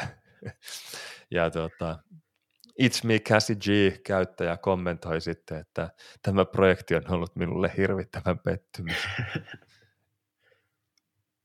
Eli toi ei edes ole mikään pelipaita, toi on siis tuommoinen ihan perus. Jos pieruverkkarit olisi hihaton paita, niin sellainen. Mutta näiden käyttäjien kaikkein suurin kritiikki kohdistui siihen, että heille oli luvattu tämmöinen lämminhenkinen virtuaalinen yhteisö, jossa he voivat hengata näiden tota, urheilustarojen kanssa, niin se ei ikinä sitten toteutunut. Ää, et vaikka tässä nyt kerättiin puolitoista miljoonaa NFTinä, tai näiden NFTiden myynnistä kerättiin puolitoista miljoonaa dollaria, niin nämä erilaiset tota, vuorovaikutustapahtumat ja kokoontumiset, niin, tota, niin niitä ei järjestetty. Ja juurikin nämä edellä mainitut sporttitähdet, niin eivät käyneet ikinä, sit, eivät vaivautunut juttelemaan näiden rahaa tästä ilosta maksaneiden fanien kanssa. Ja kesäkuussa sitten yksi tämän projektin perustajista, Brooks Brown, ilmoitti, että tämä projekti nyt lopetetaan. Ja sitten kun nämä sijoittajat ihmettelivät, mihin nämä kaikki rahat oli mennyt, niin Michael Carter Williams ties kertoa, että The Dog Pound alusta, jossa tämä projekti oli luotu, niin sinne meni 30 prosenttia rahoista – ja 70 prosenttia tästä puolesta toista miljoonasta niin oli sitten jaettu ihmisille, jotka oli tässä projektissa mukana. Esimerkiksi Carter Williamsin pikkuveli Zegarovski niin sai vähän yli 100 000 taalaa siitä, että oli fanien kanssa hieman jutellut Discordissa. Ja Carter Williams sanoi myös, että 50 Ethereumin edestä kryptoja oli jaettu sitten myös palkintoina erilaisissa kisoissa. Ja sitten kun kryptovaluuttojen arvot romahti, niin sama kävi tälle Players Only NFTlle. Eli kesäkuun puolivälissä niin pyyntihinta oli enää 90 senttiä kappale. Ja tota, Michael Carter Williams jälkikäteen sanoi, että heillä oli ollut semmoinen ajatus, että näitä Players Only NFTitä olisi, niillä olisi syntynyt tämmöinen jälkimarkkina, eli sijoittajat olisivat kaupustelleet niitä keskenään ja sitten siitä olisi aina otettu pieni siivu sitten tuonne projektille rahaa ja se olisi sitten rahoittanut tätä projektia, mutta valitettavasti näitä ei tota, kauheasti näitä kauppoja syntynyt. Ää, nämä sijoittajat myös ihmetteli sitä, että minkä, minkä takia he saivat niin vähän niin kuin vastinetta tälle, että jos he olivat niin kuin ostaneet 350 taalalla näitä NFTitä. Ja sitten kun tämä projekti oli päättymässä ja niitä myytiin tuolla OpenSea-markkinapaikalla, niin kuin jälkimarkkinalla, niin käypä hinta oli 20 taalaa. Eli miten oli voinut tämän heidän NFTnsä arvo tippua 350 taalasta kahteen? Hinta, hinta, ei arvo. sä, olet, sä olet jälleen kerran oikeassa. Ja tota, ää, loppujen lopuksi sitten ainoa, mitä tästä projektista niin kuin, tota, jäi käteen, niin oli paljon pettyneitä sijoittajia, jotka vaati rahojaan takaisin ja uhkasivat oikeustoimilla näitä järjestäjiä. Mutta Michael Carter Williams sanoi, että tässä ei ollut mitään pahoja tarkoitusperiä heillä, että tämä projekti vain yksinkertaisesti epäonnistui. Ja, ja kyse ei ollut siitä, että he eivät olisi yrittäneet tarpeeksi. Hän sanoi, että hän oli käyttänyt ihan valtavasti tunteja, työtunteja siihen, että olisi saanut tämän homman toimimaan ja, ja oli yrittänyt jopa saada muita NFT-projekteja tähän yhteen sillä tavalla, että olisi voinut tehdä jonkunnäköisiä yhteistyökuvioita. Mutta sitten jossain vaiheessa niin homma oli liian kiireinen. Hänellä ei riittänyt aika siihen, että hänellä olisi ollut aikaa tälle Players Only-projektille, perheelleen ja tämän nilkkaleikkauksen jälkeiselle kuntoutukselle tätä olisi voinut ehkä miettiä ennen kuin heittäytyi silloin nilkkaleikkauksen aikaa useampaan kryptoprojektiin mukaan, mutta ei tästäkään nyt hänelle ilmeisesti tullut muuta kuin rahaa sisäänpäin. Eli hän ei tässä joutunut kärsimään. Tä, täytyy mun mielestä Michael Carter Williamsille kuitenkin hattua nostaa siitä, siinä mielessä, että tota, hän ei vaan kadonnut noiden rahojen kanssa, että hän on ilmeisesti kuitenkin niin kuin vaivautunut ihan selittelemään, että mitä on tapahtunut ja ja minkä takia. Että Joo. Ainakin tämmöistä muodollista vastuunkantoa osoittaa sitten tässä. Joo. Hän tota, myös valitteli tässä näin, että ihmiset ei ymmärrä, että, että kuinka kiireinen NBA-kausi on. Ja ihmiset ei ymmärrä sitä, kuinka kiireellisiä ammattiurheilijat ovat. Että ei heillä ole aikaa pyörittää tällaisia projekteja. Hän vi- viittasi ilmeisesti ihmisillä nyt itseensä. Joo. The Athletic teki tästä jossain vaiheessa jutun ja siihen oli kerätty näiden sijoittajien kommentteja, niin tota, ää, mä tykkäsin tästä Tabi Sasquatch-käyttäjätunnuksen kaverista, joka sanoi, että mun mielestä oli tosi makea idea, että mä en ollut ikinä ennen nähnyt tämmöistä urheilu-NFTtä. Mutta sitten vähitellen se tota, luvattu hyöty alkoi hiipua ja toisaalta sitten, että kuinka vitun monta nimmaroitua valokuvaa mä tarviin jostain tietystä tyypistä, eikö niin? Tai jotain nimmaroituja paitoja. et, et, hän oli sitten niinku ymmärtänyt sen, että sen Markus Zegarovskin nimmaripaidoilla ei ehkä teekään niin loppujen lopuksi kauhean paljon. Ja Va- tota... varri, varsinkin, jos se on vielä se kulunut paita, jos se ei ole edes sitä nimmaria. Niin. Ja jos se ei ole edes pelipaita, vaan joku semmoinen treenihikipaita. Ja tämä tota, Tabi Sasquatch syytti sitten näitä kolmea perustajaa ja valitti näistä muistakin urheilutähdistä, että kun ne ei ollut missään vuorovaikutuksessa, eivät olleet luvatussa vuorovaikutuksessa näiden sijoittajien kanssa. Ja J.V. Kongs nimimerkki sanoi, että mulle ei ole mitään. Mulle ei jäänyt mitään käteen tästä projektista. jäi koke- kokemus jäi.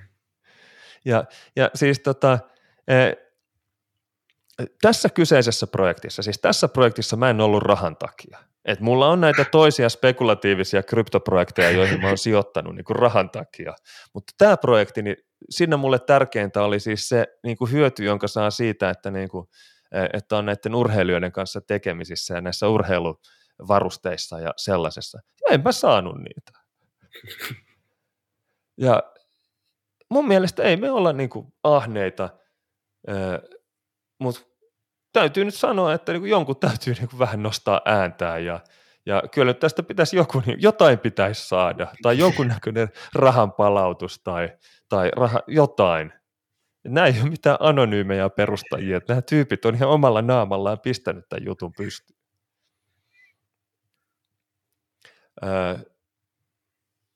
Sitten kun näitä valituksia tuli sitten projektin päättymisen jälkeen, niin Michael Carter Williams yritti sitten jotenkin pelastaa vielä Players Only ja omat kasvonsa ja hän järjesti sitten tämmöisiä henkilökohtaisia kuuntelusessioita erilaisten sijoittajien kanssa. Et nimimerkki Electric Boogie sanoi, että hän oli sijoittanut 3500 dollaria Players Only ja sai sitten Carter Williamilta suora, äh, Williamsilta suoraan sitten kaksi tonnia takaisin. Ja sitten hän oli pyytänyt vielä 700, että hän voisi sijoittaa ne tämmöisiin Knights of Degen NFTihin. Ja senkin, senkin oli sitten saanut Carter Williamsilta sitten pyytämällä. Ja ää, oleellista tässä siis oli se, että Michael Carter Williams oli siis seivannut tämän homman, kun tämä projekti päättyi, niin sillä tavalla, että se liittyy tämä heidän Players Only-projektinsa tämmöiseen Knights of Degen urhe, niin tämmöiseen vakiintuneempaan urheilu NFT-projektiin. Ja hän sanoi, että hän piti tätä Knights of Degen-projektin perustajaa Drew Austinia jonkinnäköisenä mentorina NFT-maailmassa. Eli hän vei nämä paistit sitten tälle oppimisälle loppujen lopuksi. Ja tämmöinen käyttäjä kuin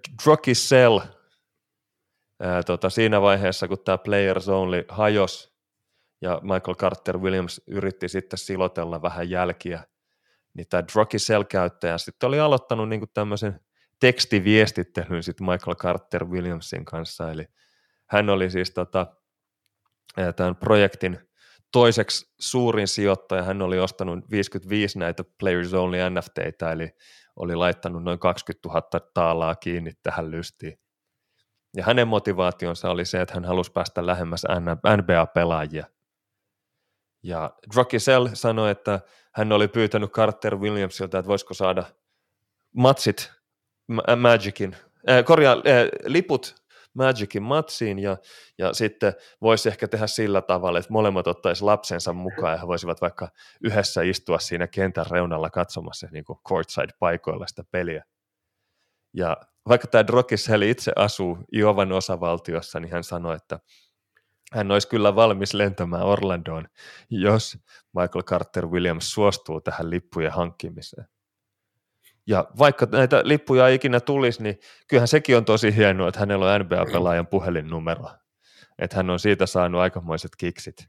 Että hän on näitä kuvakaappauksia näistä tekstiviesteistä niin lähetellyt sitten perheelle ja ystäville. Ja, ja vaikka tämä projekti sinänsä floppas, ja, mutta se, että tämä Players Only-projekti niin kuin romahti täysin kasaan, niin siinä vaiheessa tämä Druckisell-käyttäjä sai sen, mitä hän halusi. Että hän on tämmöinen landepaukku pienen pienestä kaupungista Iomasta, ja, ja se, mihin hän laittoi tämän 20 000 taalaa, oli se, että hän saisi yhteyden tämmöisiin NBA-urheilijoihin. Ja kyllähän loppujen lopuksi tässä valitusprosessissa sen sitten sai. Et aika hullua, miten tämmöistäkin voi sattua. Eli kaveri maksoi 20 tonnia siitä, että sai viestitellä Carter Williamsin kanssa siitä, että voisiko päästä matsiin. ja, ja vaikka ei pääsiskään, niin tosi hienoa, että hänellä on ne kuvakaappaukset niistä tota, tekstiviesteistä. Ja okei, okay, kuvakaappaukset, nekin on vaan tämmöisiä tota, virtuaalisia juttuja, mutta jos ne vaikka tulostaa sitten paperille, niin jäi jotain käteen tuosta tosta sijoituksesta. Tai niistä voisi tehdä vaikka NFT. Mutta joo, en tiedä. Michael Carter Williams ei vaikuta siltä, että hän olisi ehkä ollut pahat mielessä tuossa, eikä Darren Foxkaan varmaan, mutta voisin kuvitella, että heidän yhteistyökumppaninsa halusi vaan rahat ja juosta. Niin, yhteistyökumppanit halusi tämmöisen jonkun tunnetun NBA-pelaajan siihen tota, kulissiksi ja sitten siellä kulissin takana voidaan sitten tota, erottaa hölmöt paistit rahoistaan. Joo. Mutta kyllä mä silti ihmettelen tuota Players Only, nämä seitsemän urheilijaa. Michael Carter Williams, Jeremy Grant, Gary Harris, Terence Ross, Lance McCullers, Markus Zegarovski ja Dennis Smith nuorempi. Niin ei ole kyllä semmoisia nimiä, että mä haluaisin heidän kanssaan mitenkään aivan erityisesti päästä johonkin tekstiviestiyhteyteen. tai sanotaan, että kakkosdivarissa on mielenkiintoisia tyyppejä tätä nykyään. sä et ehkä ollutkaan tässä tärkein kohderyhmä.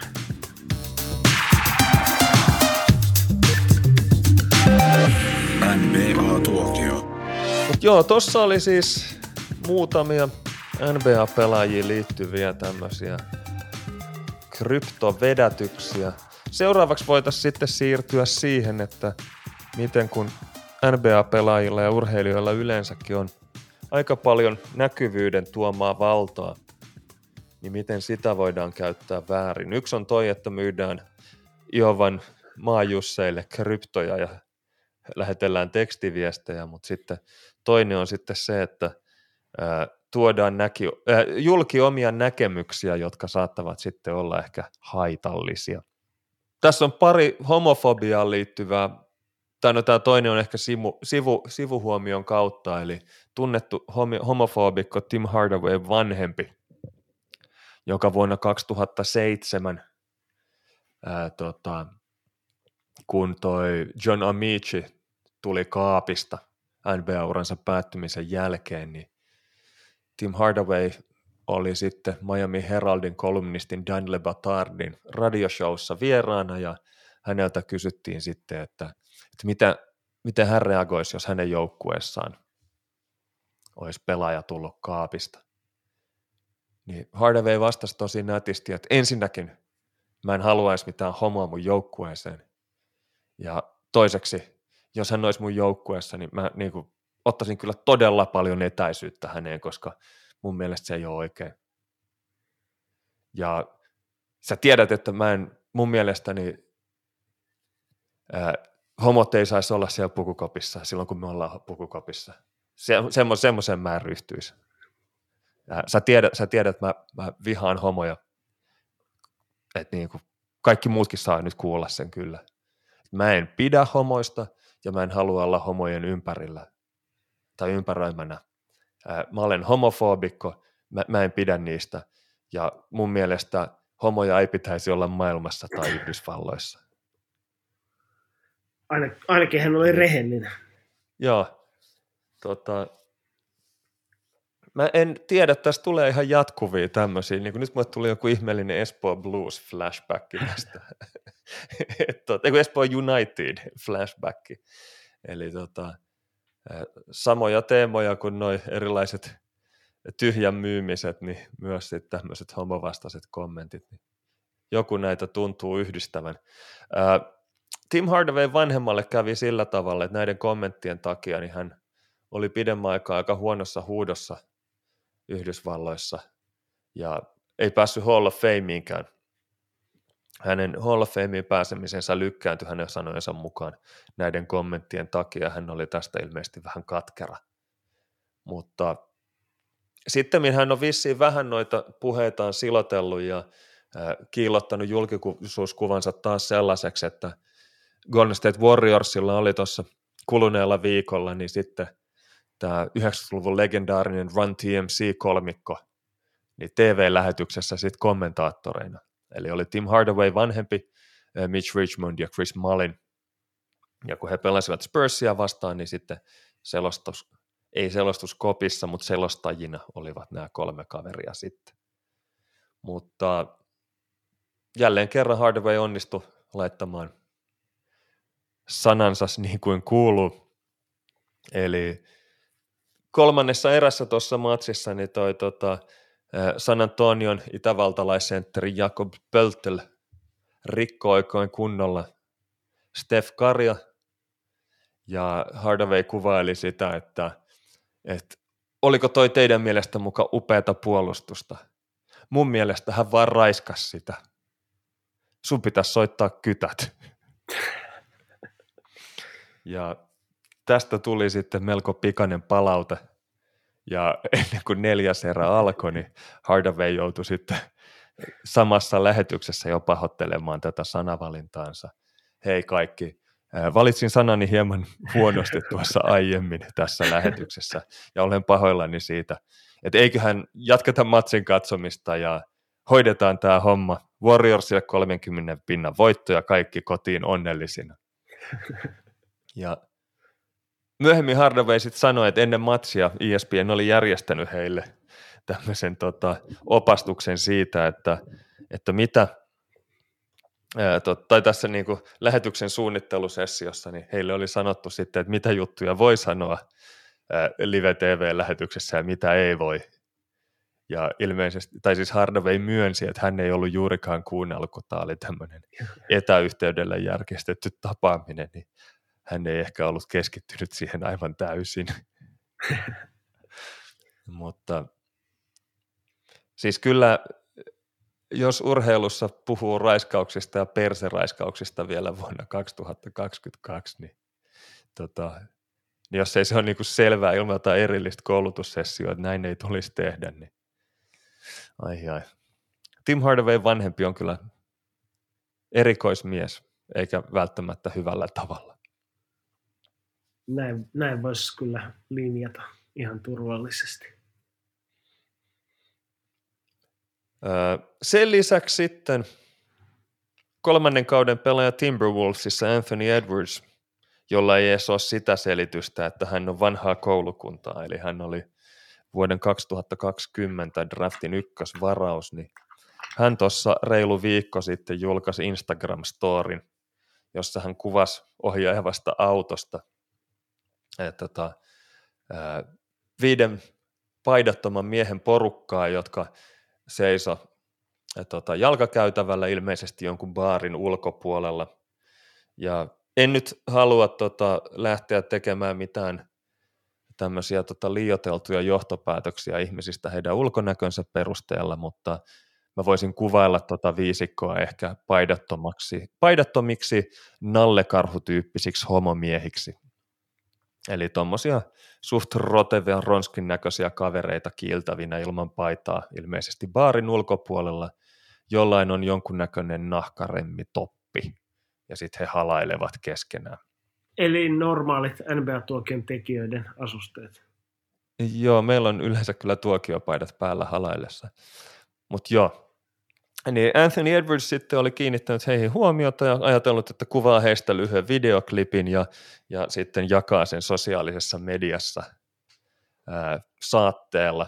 Tai hän kommentoi tässä nauhalla ääneen, että look at these queer ass niggers man, look at the world I came to. Ja taustalla sitten ilmeisesti auton pelkäjän paikalla joku nainen kikatti. Eli katsopas näitä ää, tota, homoseksuaalisia – miehiä, katso maailmaa, johon olemme törmänneet. Ja sitten saatteena oli vielä, these niggas different, eli nämä veljet ovat erilaisia ja kolme naurunaamaa. Ja hän postasi tämän videon sitten Instagram-storiinsa, mutta sitten kun se lähti kier- tekemään kierroksia sosiaalisessa mediassa, kuten arvata saattaa, niin hän sitten deletoi sen melko pikaisesti. Ja oli sitten seuraavana tai melko pian tämän jälkeen niin sitten kommentoinut, että pahoitellut tapahtunutta, että tämä oli häneltä epäkypsää ja julmaa ja epäkunnioittavaa ja hän on hyvin pahoillaan ja ei ole hyväksyttävää käytöstä minulta tai keneltäkään muulta käyttää tuollaista kieltä näin loukkaavalla tavalla ja siihen ei ole mitään selitystä. Minut on kasvatettu tuota paremmin ja hän oli pahoilla. Ja hän sai sitten Timberwolvesilta 40 000 dollarin sakot, koska oli käyttänyt loukkaavaa ja tämmöistä, tota, ää, mikä tämä on, ää, tai no siis loukkaavaa kieltä sosiaalisessa mediassa. Ja hän itsekin sanoi, että hänen toimintansa oli asiatonta ja ei mutissut näistä sakoista. Hänen vuosipalkkansa on noin 10 miljoonaa dollaria, eli tämä oli semmoinen perustallaajalle parin sadan euron sakot.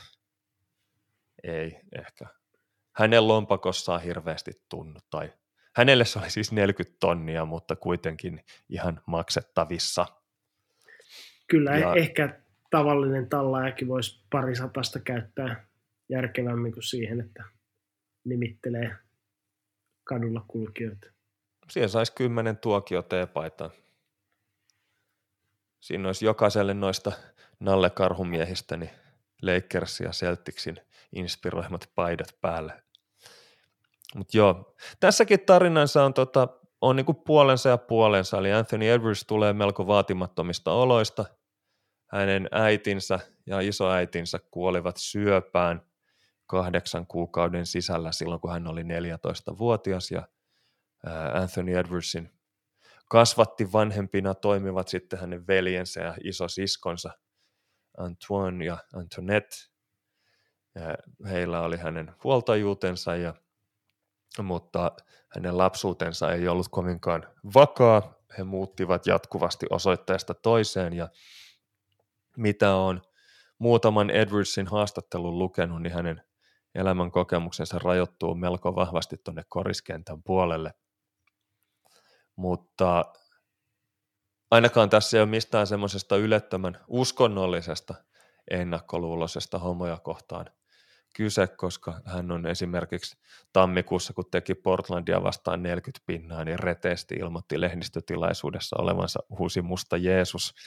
Eli tota, siihen suuntaan hänellä ei ainakaan niin kuin, varmaankaan ongelmaa. Mutta itse jotenkin kuvittelisin, että NBAn ykkösvarauksella niin olisi jonkunnäköinen käsitys maailmasta. En edes tarkoita sitä, että pelaajia draftattaisiin heidän maailmankäsit katsomuksensa ja käsityksensä perusteella, vaan siis sillä tavalla, että on niin kuin managerin seuraaja liigan vastuulla, että jotain perusjuttuja taottaisi tämmöisten niin kuin kuitenkin liigan kärkinimien ja tulevaisuuden tähtien tämmöisten junnujen päähän. Mutta ehkä tässäkin on jotain yritetty – toi on pahimpaan korona-aikaan varmaan osunut toi hänen kurssituksensa ja se on tapahtunut etäyhteydellä ja hän ei ole kiinnittänyt huomiota siihen, että mikä oli ok ja mikä ei. Mutta joka tapauksessa niin toi Edwardsin anteeksi pyyntö oli vilpittömän oloinen ja se oli siis oikea anteeksi pyyntö eikä sellainen, että olen pahoillani, jos joku pahoitti mielensä. Joo, so- sosiaalinen media on tässä, tässäkin suhteessa niin kuin armoton, että varo aika siitä, kun saa päähänsä tämmöisen postausidean niin siihen, että se on maailmalla, niin on niin lyhyt, että siinä ei kukaan manageri tai, tai tota, asioiden hoitaja paljon ehdi väliin sitten ennen kuin maito on jo maassa. Joo. Sen takia asioiden hoitajien täytyisi olla asioiden edellä varmastikin näissä tilanteissa. Pitäisi olla niin kuin entisellä Yhdysvaltain presidentillä, että sitten avustajat ottaa tunnukset pois sosiaalisen median palveluihin. Niin, tai että avustajat tekee kaikki nämä somepostaukset niin kuin jollakin tennistaralla ja Teemu Selänteellä. Miten se meni? Niin. Joo. Karim Abdul-Jabbar otti kantaa kanssa tähän näin. Eli hän omassa Substackissään, eli tämmöisessä tota, ma- ää, tilattavassa maksullisessa blogissa niin, tota, ää, otti asiaan kantaa, että jälleen kerran urheilija, jälleen kerran homovastaisia pilkkasanoja. Ää, viime vuonna Kevin Durant sai 50 000 dollarin sakot, koska käytti sosiaalisessa mediassa vastaavaa loukkaavaa kieltä. Ja tota, ää, hänkin pyysi anteeksi. Ja Karim Abdul-Jabbar oli sitä mieltä, että tämä voisi helposti laittaa Edwardsin kypsymättömyyden ja nuoruuden piikkiin, mutta hän on huolissaan siitä, että kun näitä kuuluisien urheilijoiden ja seuran omistajien rasistisia, naisvihamielisiä ja e, seksuaalivähemmistöihin suuntautuvia kommentteja, niin saa lukea aivan jatkuvasti ja niin usein. Ja Karim oli sitä mieltä, että tämmöiset lausunnot vahingoittavat urheilua yleisesti, näiden pelaajien ja omistajien seuroja erityisesti, ja sen lisäksi levittää tämmöistä vanhaa kulunutta stereotyyppiä tyhmistä, kiusaavista jokeista, eli tämmöisistä sporttispedeistä. Ja se, niin vielä tärkeämpää on se, että tämmöiset kommentit niin sitten lisäävät ää, tota, ennakkoluuloja erilaisia tota, ihmisryhmiä kohtaan ja nämä ennakkoluulot usein sitten johtaa siihen, että näiden ihmisryhmien oikeuksia rajoitetaan ja heihin kohdistuu väkivaltaa. Ja Karim Abdul-Jabbar oli sitä mieltä, että tämmöisessä tilanteessa pelkkä anteeksi pyyntö ei missään nimessä riitä. Vaan Edwardsin täytyisi tehdä jotain aiheuttamansa vahingon korjaamiseksi, esimerkiksi jonkunnäköistä vapaaehtoista ää, yhteiskuntapalvelua tämmöisten tota, sukupuolivähemmistöjen kanssa tai seksuaalivähemmistöjen kanssa työskentelevien organisaatioiden kanssa, erityisesti nuorissa porukoiden kanssa tai tämmöisten tota, nuorisojärjestöjen kanssa, ja hänen täytyisi osoittaa tukensa heille. Ja jos ei hän tämmöiseen ryhdy, niin hänen anteeksi pyyntönsä on merkityksetön. Ja kyllähän toikin on ihan totta, että päiväkodissa lapsille opetetaan, että aina pitää pyytää anteeksi, mutta sitten se helposti menee siihen, että voi tehdä mitä tahansa ja sitten riittää, että pyytää anteeksi. Niin kyllä tässäkin niin voisi olla Edwardsin asioiden hoitajilta ihan hyvä veto sitten laittaa hänet vaikkapa jonnekin tota, nuorison kesäleireille puhumaan siitä, että mikä on ok ja mikä ei, tai jotain vastaavaa. Joo, tuossa tämän kauden ensimmäisessä jaksossahan nostettiin esiin Bill Russell oli tämmöisenä ää, ensimmäisiä niin kuin yhteiskunnallisesti valveutuneita urheilijoita ja teki paljon sitten, sitten hyvää yhteiskunnan eteen ja auras tietä sitten näille muille, muille tota urheilijoille, jotka toiminut sitten vaikuttajana. Niin Karim Abdul-Jabbar on kyllä sitten toinen sit siinä ketjussa heti Russellin perässä, että tunnettiin pelaajauralla aika jäyhänä kaverina, mutta, mutta tota, koripallokenttien ulkopuolella kyllä saanut paljon aikaiseksi. Ja nimenomaan hyvää Joo, ja, aikaiseksi. Ja voisin kuvitella, että ää, Anthony Edwardsillekin vähän enemmän ehkä kolisee Karim Abdul-Jabbarin kommentit kuin se, että se asioiden hoitaja aina vinkuu ja vikisee, että nyt puhelin pois, ei voi tollasta postata. Eli siinä mielessä voi olla ihan hyvä, että tämmöiseltä auktoriteetilta tulee palautetta.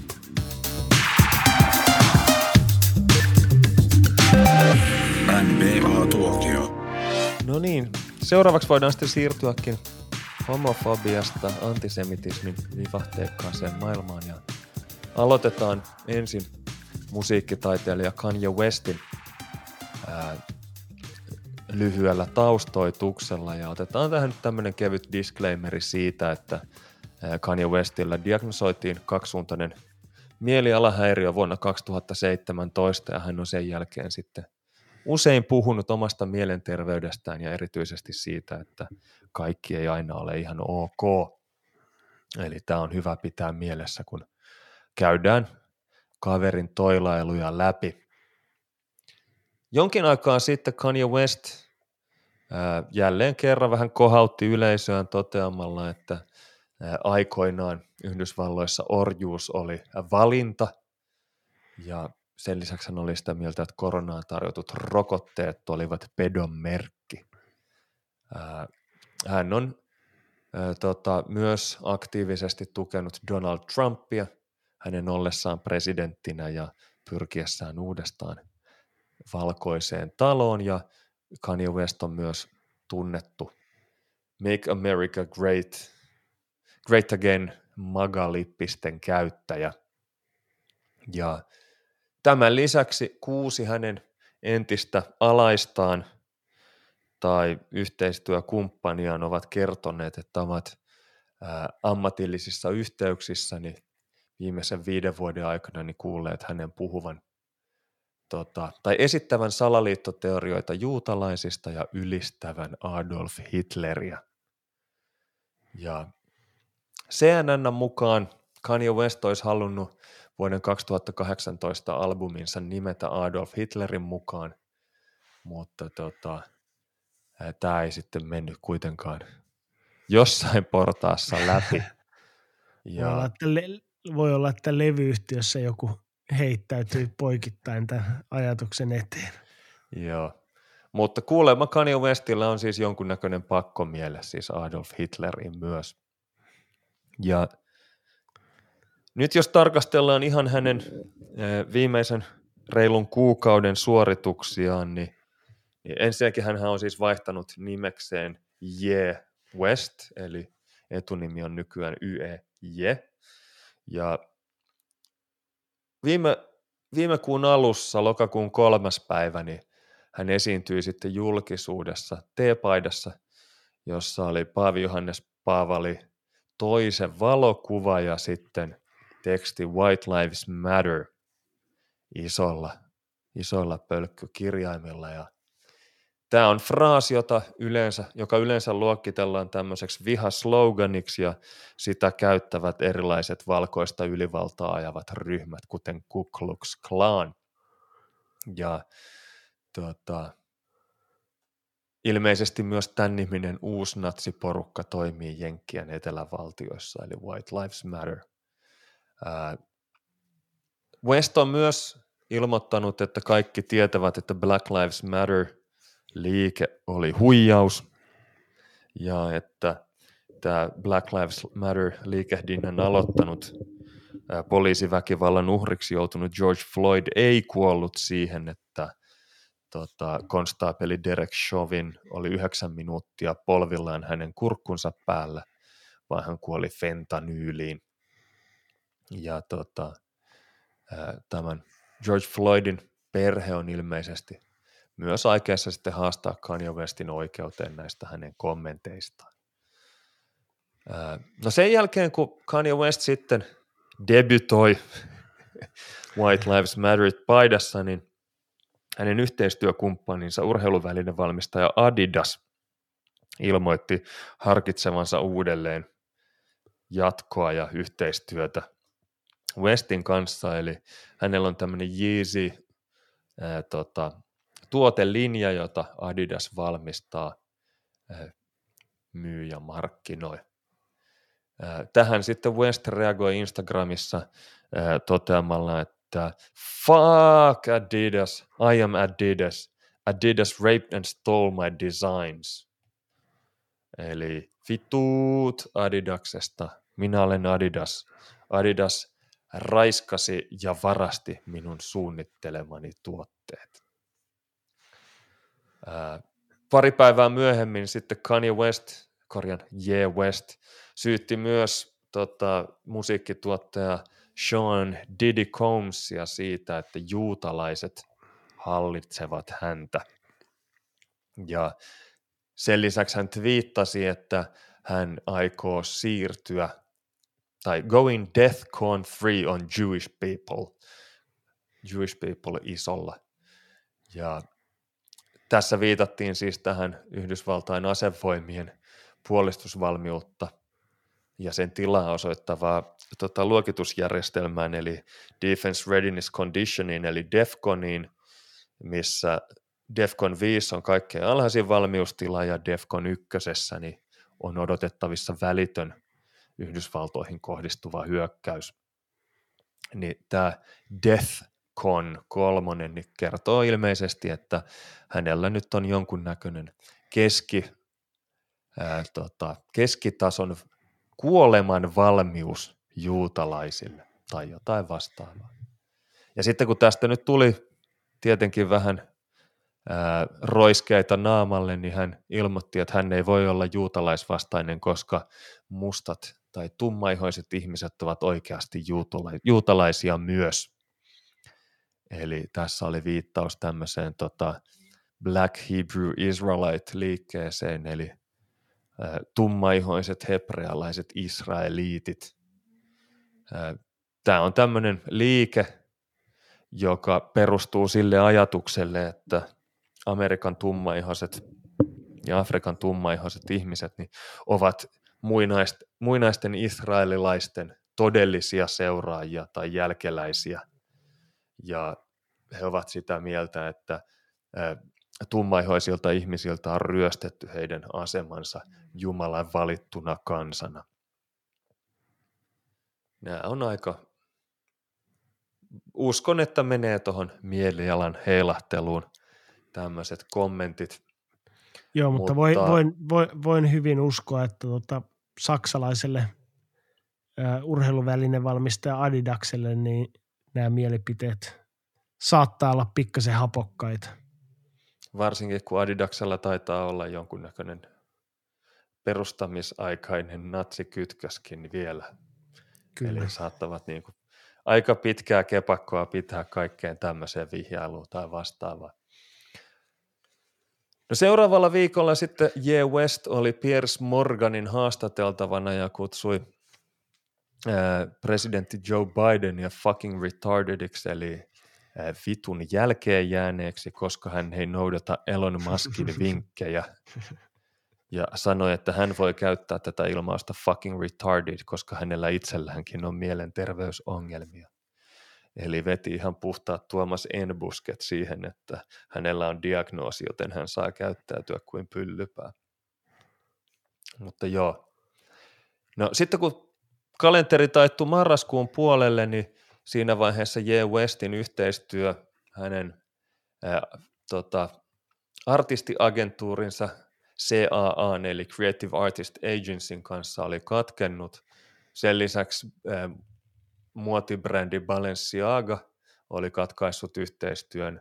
Adidas ei enää jatkanut hänen kanssaan ja myöskään pankki JP Morgan ei ollut hänen kanssaan enää tekemisissä. Ää, vaateketju Gap oli tota, ilmoittanut, että aikoo poistaa välittömästi kaikki Yeezy Gap-tuotteet hyllyistään. Ja tämän lisäksi myös Lontoon Madame Tussauds vahakabinetti oli poistanut J. Westia esittävän vahan nuken näyttelytilasta jonnekin varastoon. Tähän olisi hyvä tämmöinen tota, ympyrä sulkeutuisi, että Visulahdesta poistettaisiin se Teemu Selänteen vahanukke.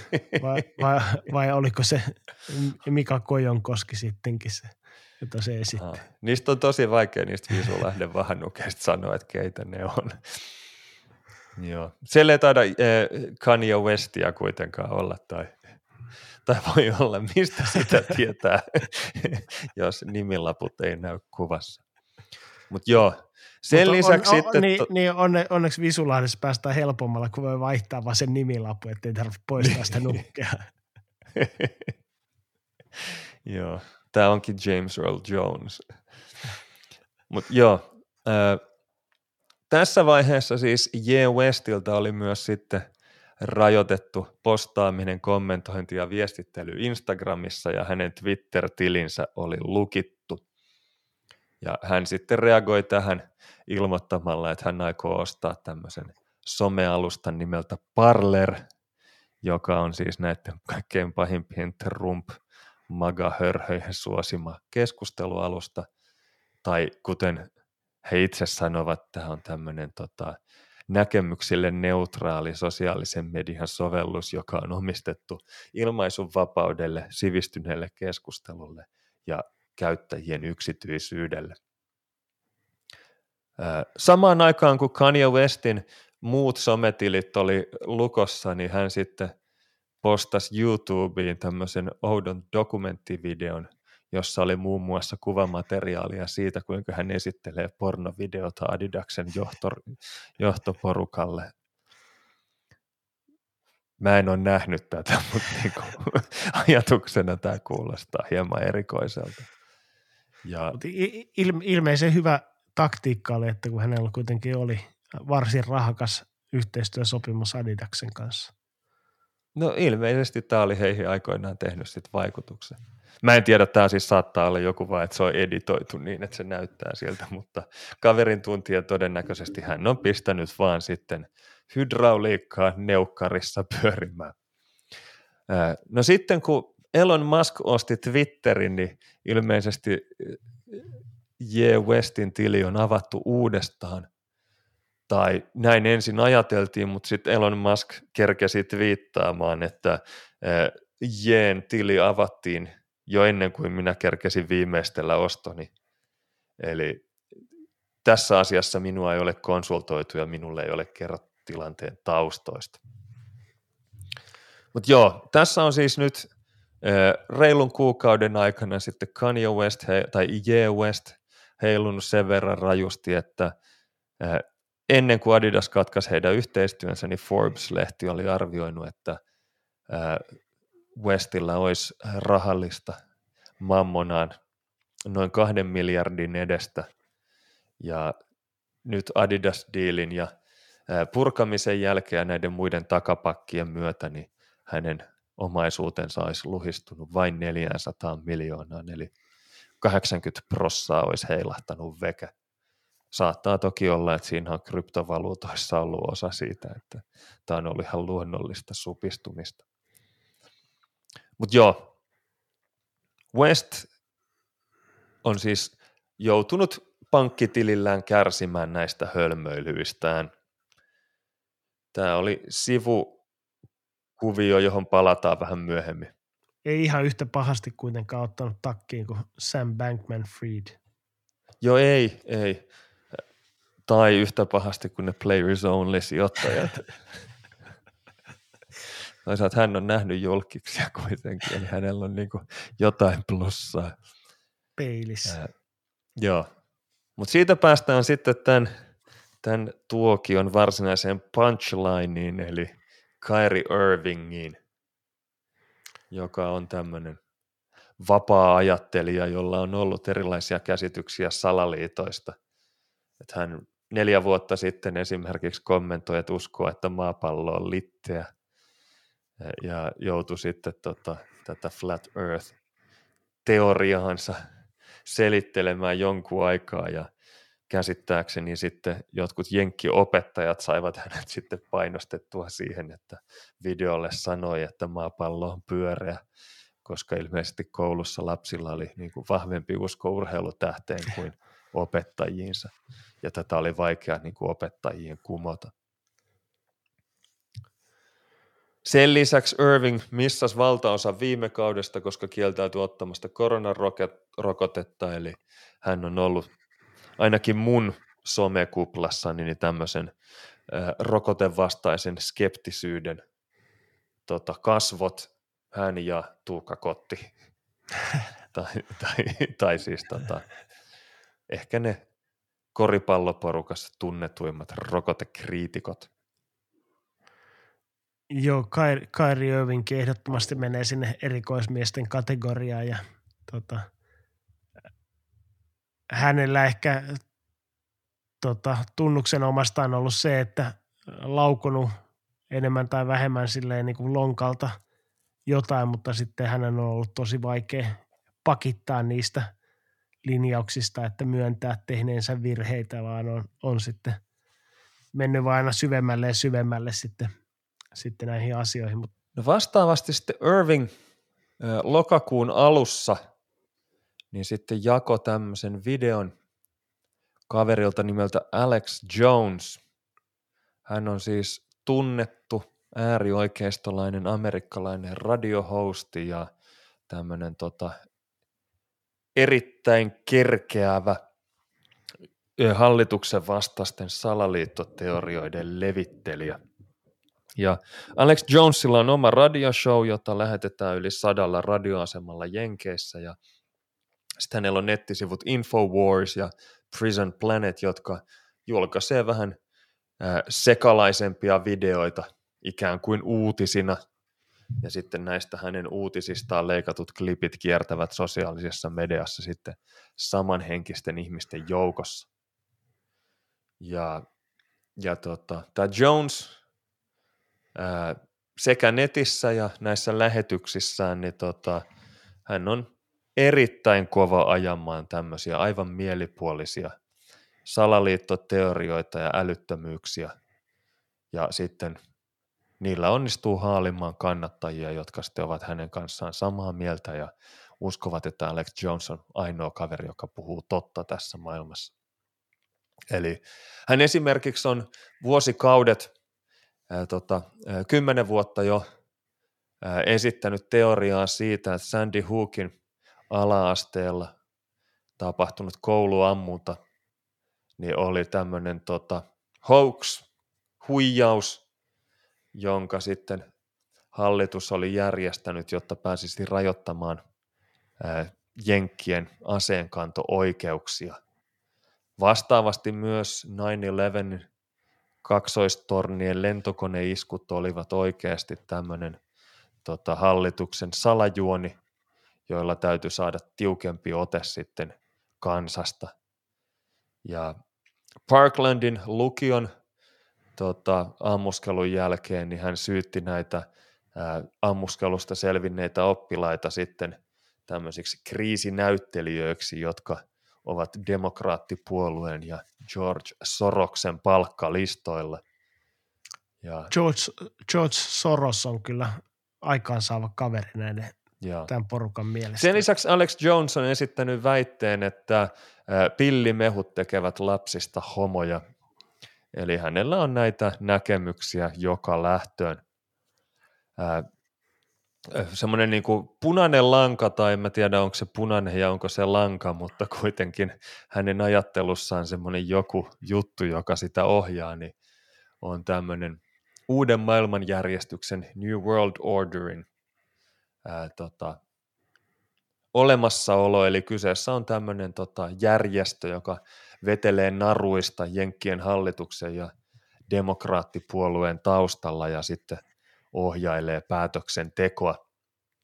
Ja ää, Yhdysvalloissa on myös tämmöinen hallituksen vastainen ää, nostoväkiliike, jolta sitten tota Jones omaksui erilaisia näkemyksiä 90-luvulla ja monet hänen salaliittoteorioistaan on näiden tota, maailmanloppuun valmistautuvien asehullujen näkemyksiä.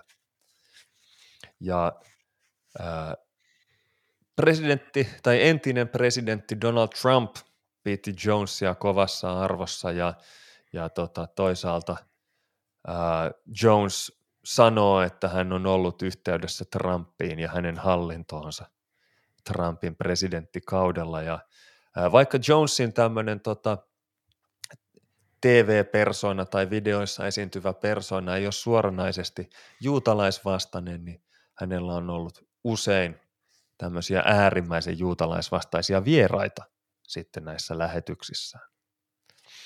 Ja Jones on myös tota, erittäin hyvä esimerkki stokastisesta terrorismista, jota on viime vuosina käytetty tämmöisistä tilaisuuksista, kun on joku tämmöinen yksinäinen kouluampuja tai yksinäinen kirkkoampuja tai muu terroristi, joka vaikuttaa siltä, että kyseessä olisi ihan vain yksittäinen muista riippumaton toimija, niin usein nämä tämmöiset yksinäiset sudet niin on vaan oireita stokastisessa terrorismista, jossa joku näkyvä hörhö ää, tota, jatkuvasti tota, ää, syyttää, demonisoi jotain tiettyä ihmisryhmää tai yksilöä ja yrittää viedä heiltä ihmisarvon.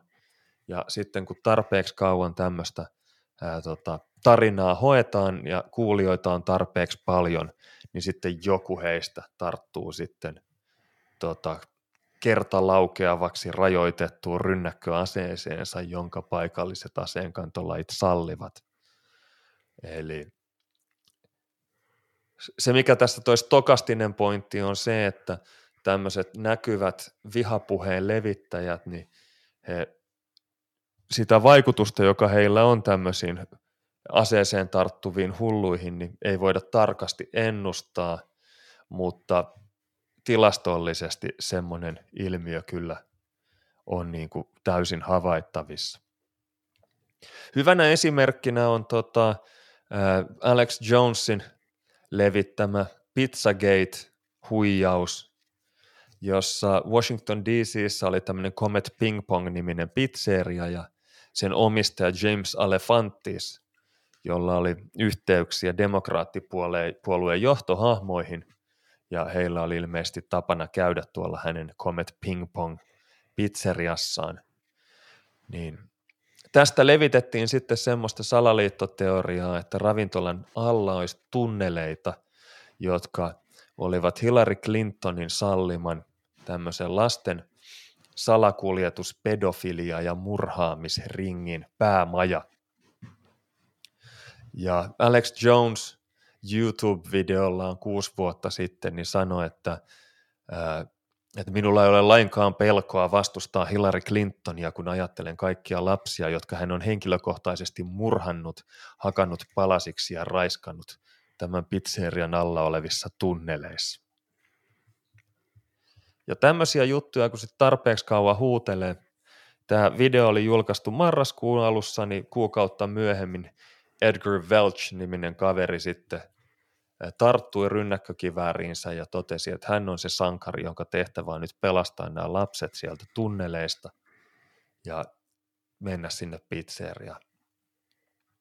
No Welch meni sinne pizzeriaan, ammuskeli hieman ja sen jälkeen oli reilun tunnin siellä sen pizzerian kellaritiloissa toteamassa, että siellä ei ollut tunneleita ja siellä ei ollut mitään merkkejä mistään rikollisesta toiminnasta. Ja tämän jälkeen hän sitten antautui poliisille ja myöhemmin tunnusti sitten tota, ammuskelleensa ja tota, syyllistyneensä myös erilaisiin aseenkanton rikoksiin ja sai sitten neljän vuoden tuomion lähinnä sen takia, että tässä ei niinku vältyttiin uhreilta tässä hänen sekoilussaan.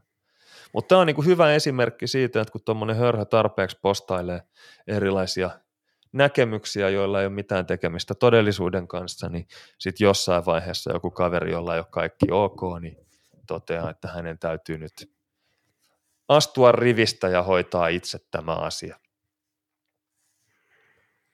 Vastaavasti sitten Sandy Hookissa tapahtui kymmenen vuotta sitten erittäin traaginen kouluampuminen ja Alex Jones ja hänen seuraajansa ovat sitten tästä kymmenen vuoden aikana niin pitäneet käynnissä tämmöistä niin häiriköinti, tappouhkauskampanjaa näiden tota, kouluampumisen uhrien perheitä kohtaan. Tämä on niin ihan täysin käsittämätöntä kamaa. Ja, ja nyt lokakuussa niin sitten Alex Jonesille sitten oikeudessa vihdoin saatiin lyötyä toi, tuomio, ja ilmeisesti tämä hänen Infowars-sivustonsa ja vastaavat niin tuottivat lähemmäksi 200 miljoonaa vuodessa hänelle tuloja mainoksista. Niin tota, tämä oli melko räväkkä tämä sakkosumma, joka hänelle lyötiin, eli piti maksaa melkein miljardi edestä korvauksia näille tota, Sandy Hookin ammuskelun uhrien perheille, koska Alex Jones oli siis kymmenen vuoden ajan väittänyt, että nämä ihmiset ovat pelkkiä näyttelijöitä, jotka ovat olleet mukana tämmöisessä lavastetussa tragediassa. Ja, tota, ja vaikka tämä Alex Jones on siis useimmilta somekanavilta blokattu, niin hänellä on siis kuitenkin erittäin merkittävä yleisö edelleen. Eli tota, neljä vuotta sitten kaikki merkittävät somekanavat poistivat hänet ja hänen podcastinsa ja lähetyksensä alustoiltaan, Ö, mutta tota, tästä huolimatta niin hän kyllä, hänen videonsa ja ääniklippinsä niin kyllä yleisönsä löytävät. Ja yksi syy siihen, että minkä takia Alex Jonesin kaltaisten tyyppien viesti leviää ihmisille, niin on Kyrie Irving tapaiset, ei niin, miten mä sanoisin, kartalla olevat julkisuuden henkilöt. Eli lokakuun alussa Kyrie Irving jakoi vanhan videon, jossa Alex Jones tota,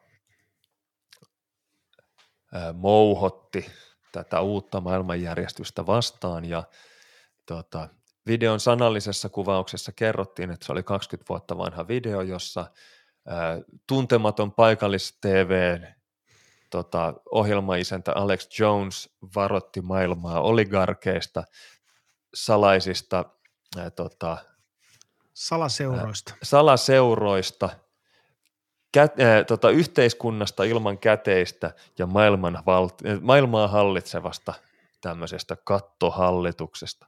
Ja sen lisäksi hän myös ennusti tämän COVID-1984-viruksen. Ehkä meidän olisi pitänyt kuunnella. Ja tässä videolla sitten Alex Jones paasasi, että on olemassa tämmöinen tyrannijärjestö, joka kutsuu itseään uudeksi maailmanjärjestykseksi. Se vapauttaa maailmaan sa- sairauksia, viruksia ja ruttoja, ja sen jälkeen meidät sullotaan osaksi heidän järjestelmäänsä. Tämä oli video, jonka Kyrie Irving koki parhaaksi jakaa sitten somekanavissaan kuukausi sitten. Ja Irvingille sitten esitettiin tästä kysymyksiä, että minkä takia juuri samaan aikaan, kun kaveri saa miljardituomion tästä Sandy Hookin uhrien perheiden vainoamisesta, niin minkä takia Irving sitten haluaa tukea hänen viestiään. Ja Irving sitten sanoi, että hän ei ole, tota, hän ei tue Alex Jonesia tässä oikeusjutussa Sandy Hookiin liittyen tai, tai hänen mielestään ei ole hyvä juttu, että nämä kouluampumisen sitä selvinneet lapset ovat joutuneet kärsimään tästä traumasta uudestaan ja uudestaan, tai heidän vanhempansa, tai eikä hän halua myöskään vähätellä niitä tota, uhreja, jotka tässä kouluampumisessa syntyivät. Mutta tämä mun somepostaus niin oli enemmänkin postaus, jonka Alex Jones teki silloin 90-luvun alussa tai 90-luvun lopussa, ja se käsitteli näitä salaseuroja Amerikassa ja erilaisia kultteja. Ja, ja se on totta. Eli mä en ollut, en samaistunut mihinkään tähän niin kuin Alex Jonesin tota, ää, Sandy Hook-kampanjointiin tai vastaavaan. Ne on vaan tota, tämä ei siihen liittynyt. Tämä liittyy näihin salaseuroihin ja kultteihin ja tauteihin, joita maailmaan levitetään. Ja oleellista on myös se, että nämä on vain somepostauksia ja se on hauskaa, koska se on oikeastaan itse asiassa ihan naurettavaa, että kaikki jutut, mitä mä laitoin someen sinä päivänä, niin tämä oli se postaus, jonka kaikki ihmiset päättivät nähdä. Ja mun mielestä tämä on osoitus siitä, että eh, miten meidän maailmamme on vähän nurinkurin ja miten se toimii. Mutta en ole täällä valittamassa tästä asiasta, minä vain olen olemassa. Ää, toi Kyrie Irving on tässä kommentissaan siis niin kujalla, että mun tekisi mieli niin kuin, ää, kävellä paikan päälle Brooklyniin tai mennä jollain laitteella sinne ja antaa hänelle napakka ämmänlämäri pitkin naamaria, koska mitä helvettiä se sekoilee. Ja nämä sen kommentit on siis, sä sanoit, että tulee Sportacan mieleen noista tota, players only kusetuksista ja vastaavista, niin tämmöiset kommentit, että, että outoa, että ihmiset kiinnittivät vain tähän yhteen videoon, jonka postasin huomiota ja sivuttivat ne muut – mutta en valita siitä, minä olen vain olemassa. Niin eikö Sportacamiin liittynyt se semmoinen ihmeellinen filosofikoodari, joka jakoi niitä Paolo Coelho-anekdootteja ja oli niin syvällinen, että kaverit päätti perustaa Sportacamin. Niin mä en tiedä siis mikä tämä on tämä niin ihme viba, joka tuolla tota, Kyrie Irvingillä on, koska nämä, hänen lainauksensa kaikista lehdistötilaisuuksista ja vastaavista, niin nämä oli siis semmoisia, mä jouduin varmaan joudun menemään hammaslääkärin laittaa paikat uusiksi hampaissa, kun mä oon kiristellyt niin pirusti hampaita, kun mä oon lukenut näitä.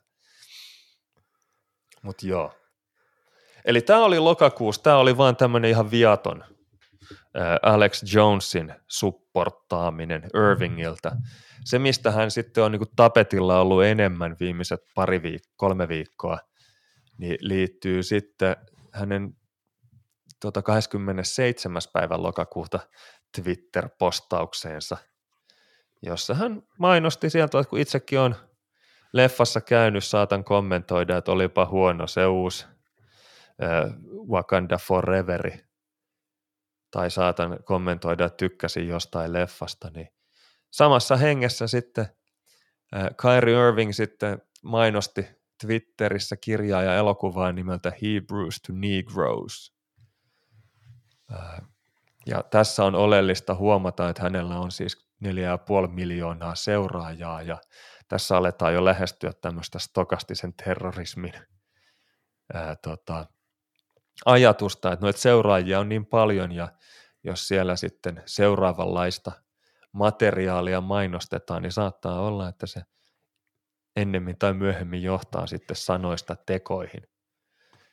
Eli tämä Kyrie Irvingin mainostama Hebrews to Negroes elokuva ja kirja niin perustuu Ronald Dalton nuoremman 2015 ää, julkaisemaan kirjaan, josta tehtiin 2018 elokuva.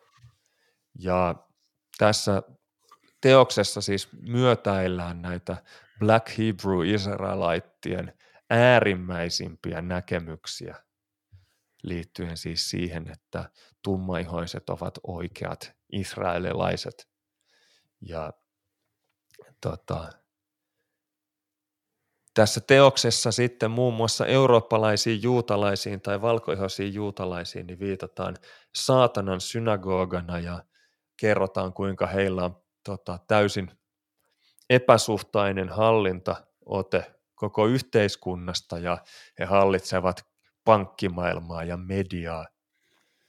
Ja sen lisäksi tässä teoksessa sitten esitetään, että tota, juutalaiset ovat oikeasti syyllisiä afrikkalaisiin, ää, afrikkalaisten orjuuttamiseen ja mustien miesten naisellistamiseen.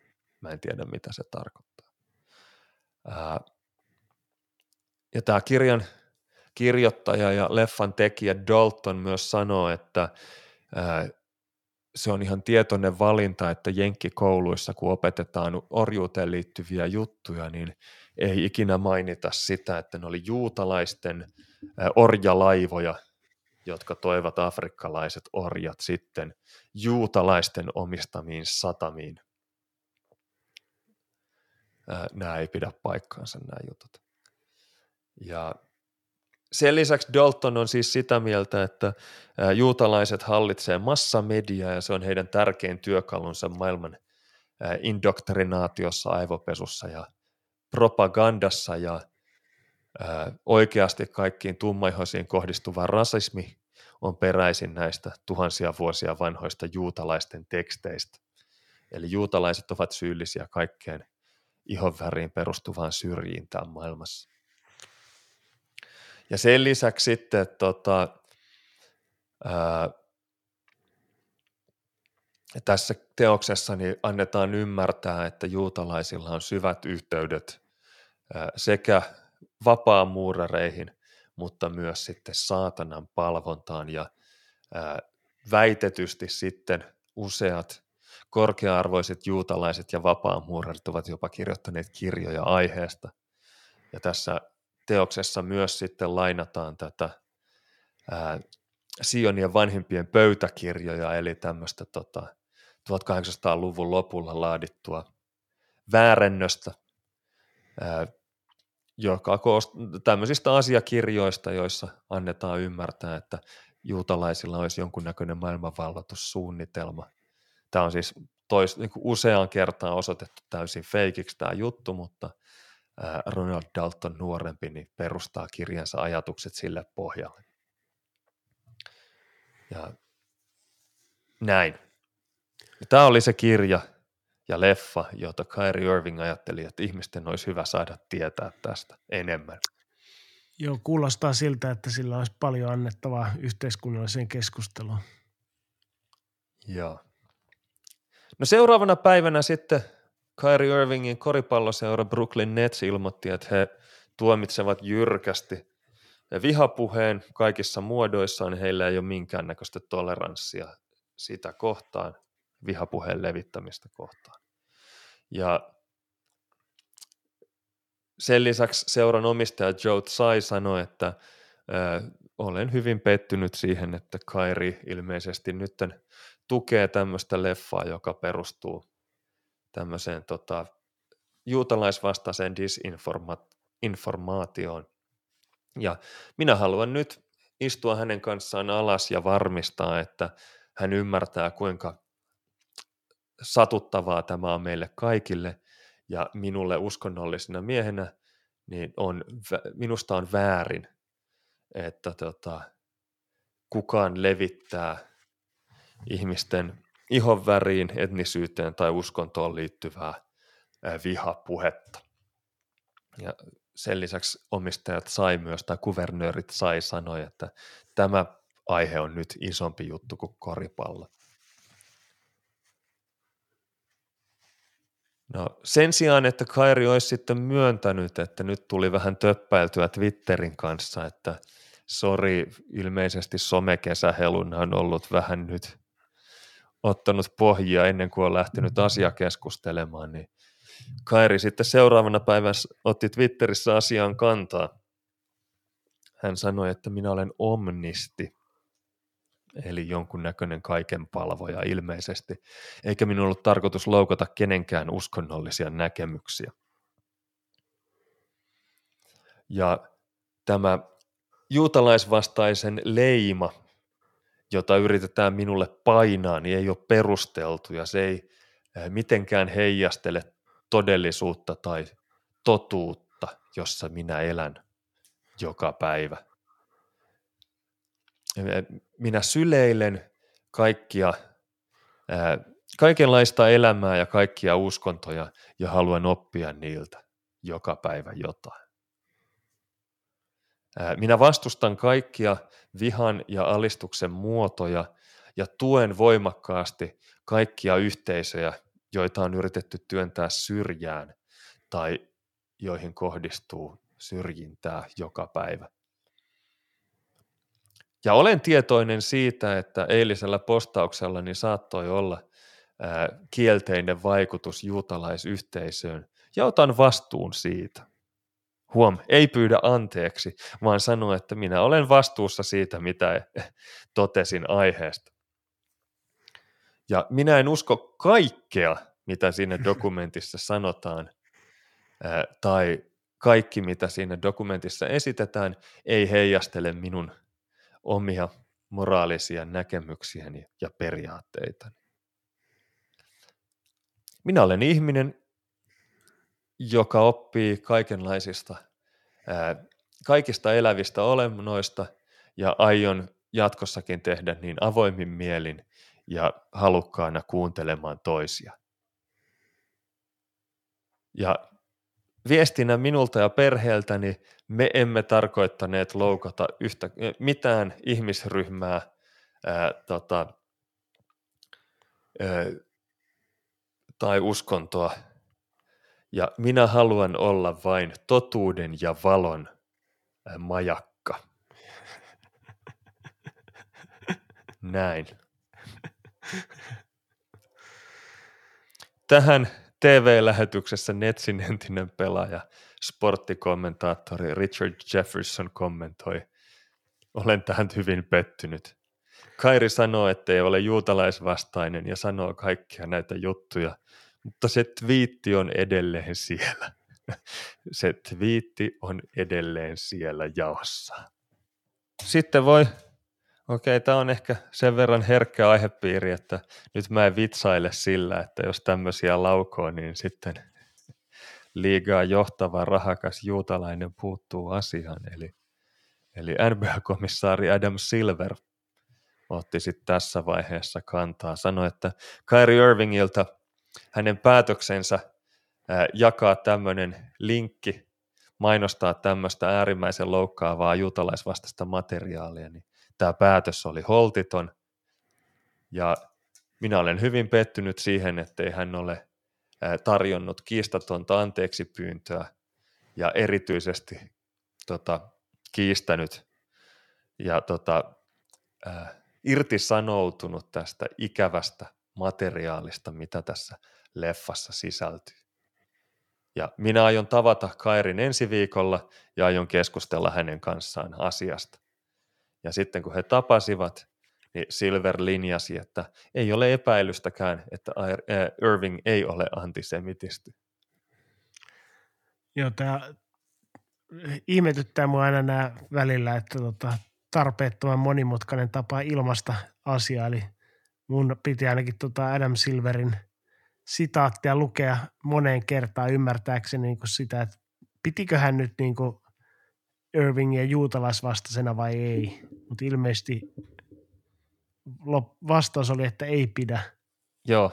Irvingia juutalaisvastaisena. Ei ole epäilystäkään, että Irving ei ole antisemitisti, niin toi ensimmäinen lause tuossa on vaan se, että seuraava pitää varmasti paikkansa, ja sitten se on, että Irving ei ole antisemitisti se lause. ja sitten kun siitä vielä ei kumoaa ton antin, niin se tarkoittaa sitä, että Irving on semitisti. Mutta joo, semmoista sanaa ei taida olla käytössä. Mutta joo,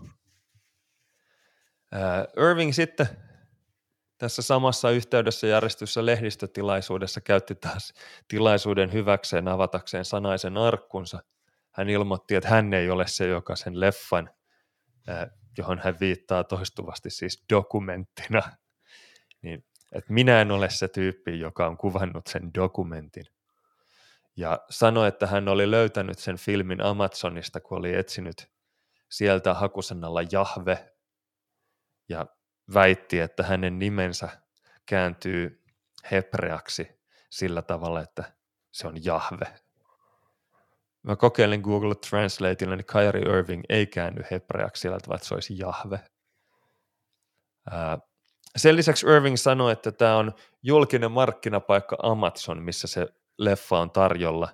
Sä voit mennä sinne ja katsoa sen tai olla katsomatta. Se on oma päätös. Ja sitten kun häneltä kysyttiin, että kun hän nyt on mainostanut tätä Hebrews to Negroes-filmiä, niin että onko tämä nyt mainostamista, niin hän sanoi, että ei, ja vielä tarkensi, että älkää viekö minun ihmisarvoani.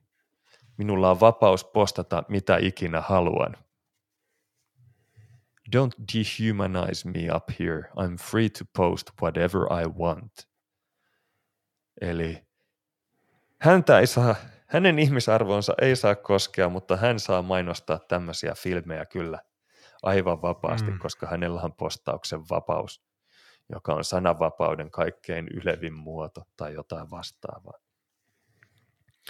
Aivan käsittämättömän ärsyttävä jätkä. Sitten hän sanoi, että minä en aio peräytyä mistään, mihin minä uskon. Ja minä vain vahvistun, koska en ole yksin. Minulla on kokonainen armeija ympärilläni. Tämäkin kommentti kuulostaa mun mielestä erittäin vahvasti tämmöiseltä stokastiselta terrorismilta. Mä en tiedä, mitä hän on hakemassa, mutta tota, kyllä tässä on niinku aika vahvaa semmoista niinku tota, omien seuraajien armeijaksi kutsumista. Mutta hän sanoi, että hän ei aio perääntyä. Hän kuitenkin poisti sen twiitin sen jälkeen, kun se oli kolme vuorokautta ollut jaossa. No tässä vaiheessa sitten Irvingin sekoilu oli saavuttanut semmoisen pisteen, että seuran ää, tota, Brooklyn Netsiin alkoi kohdistua niin paljon julkista painetta, että seuran pitäisi nyt pikkuhiljaa tehdä jotain. Niin he sitten julkaisivat lausunnon, jossa todettiin, että koska Irving ei ole irtisanoutunut juutalaisvastaisuudesta, kun häneltä kysyttiin aiemmin päivällä, että kyllä vai ei, niin Irvingin vastaus siis oli, että en voi olla juutalaisvastainen, jos tiedän, mistä minä tulen. Mikä on ihan täyttä nonsensia. Niin Brooklyn Nets sitten totesi, että Irving ei sellaisenaan nyt kelpaa yhteistyöhön heidän organisaationsa kanssa. Ja hänelle on nyt langetettu pelikielto, joka kärsitään ilman palkkaa ja joka kestää vähintään viisi ottelua. Ja, ja se on tota, voimassa tämä pelikielto, kunnes hän on täyttänyt ää, lauman vaatimuksia – joilla hänen täytyy sitten niin kuin mitätöidä aiheuttamansa tota, tai hänen huonon käytöksensä seuraukset. Joo, tämä oli tämä tota, pelikielto tai sanktiot tässä, niin tämä oli tämmöinen aika outo tuijotuskilpailu, eli tota, ää, liiga ei, ei antanut Irvingille sanktioita, ilmeisesti vähän niin kuin ajatuksena siitä, että tota, he toivoivat, että seura voisi toimia. Ja seura tietysti oli vähän toivoa, että joku muu tekisi jotain, joko Irving pyytäisi anteeksi itse tai, tai sitten liiga ryhtyisi toimiin. Ää, ilmeisesti tämä on vähän niin kuin tota, huteralla pohjalla tämä, tämä pelikielto, että tavallaan, että niin kuin mielipiteiden takia tai ainakin se voi, tämän asian voi nähdä niin, että joku, joku on saanut pelikieltoa niin kuin mielipiteidensä takia – mutta ilmeisesti Irving alkaa olla sen verran toksinen hahmo, että pelaajayhdistyskään ei tähän niin kuin hirveän voimakkaasti ärähtänyt yhtään mitään, vaikka Kyrie Irving on itse pelaajayhdistyksen johtohahmoja. kertoo siitä, että siellä on hyviä äänestäjiä siellä pelaajayhdistyksessä. Jenkeissä vaikuttaa tämmöinen Anti-Defamation League, ADL, joka on voittoa tavoittelematon yhdistys, jonka tehtävänä on taistella juutalaisuus, juutalaisvastaisuutta ja kaiken näköistä muuta vastaavaa ihmisiin kohdistuvaa vihaa kohtaan. Ja tässä tota Irving ja Netsin lehdistötiedotteessa sitten todettiin, että he kumpikin lahjoittaisivat puoli miljoonaa dollaria tälle Anti-Defamation Leagueille, jotta se voisi käyttää niitä rahoja sitten tota, suvaitsevaisuuden levittämiseen yhteiskunnassa. Irvingiltä kysyttiin, että onko hän tavannut ADLn edustajia, niin hän vastasi, että asia, on, ää, tota, asia hoidettiin. Ja ilmeisesti siis hänen vanhempansa Drederick ja Elizabeth tapasivat jotain ADLn edustajia, eli joutuivat vähän niin kuin Rexin puhutteluun tai sillä, että vanhemmat sai sitten aikuisen lapsensa asioita hoitaa. Tämä tapaaminen meni ilmeisen hyvin. ADL ilmoitti, että he eivät ota Irvingin lahjoitusta vastaan. Ja tämä tota, ADLn toimitusjohtaja Jonathan Greenblatt sanoi, että he olivat suhtautuneet tähän myönteisesti tähän koko ajatukseen, mutta sen jälkeen kun he olivat nähneet tämän Irvingin lehdistötilaisuuden, niin heille tuli täysin selväksi, että Irving ei koe minkäännäköistä vastuuta omista teoistaan, ja ADL ei voi hyvällä omalla tunnolla ottaa vastaan hänen puolen miljoonan lahjoitustaan. Reaktioita. Minkä takia sitten Kanye Westistä puhuttiin? No sen takia, että siinä vaiheessa tietää, että on niinku oikeasti töppäily.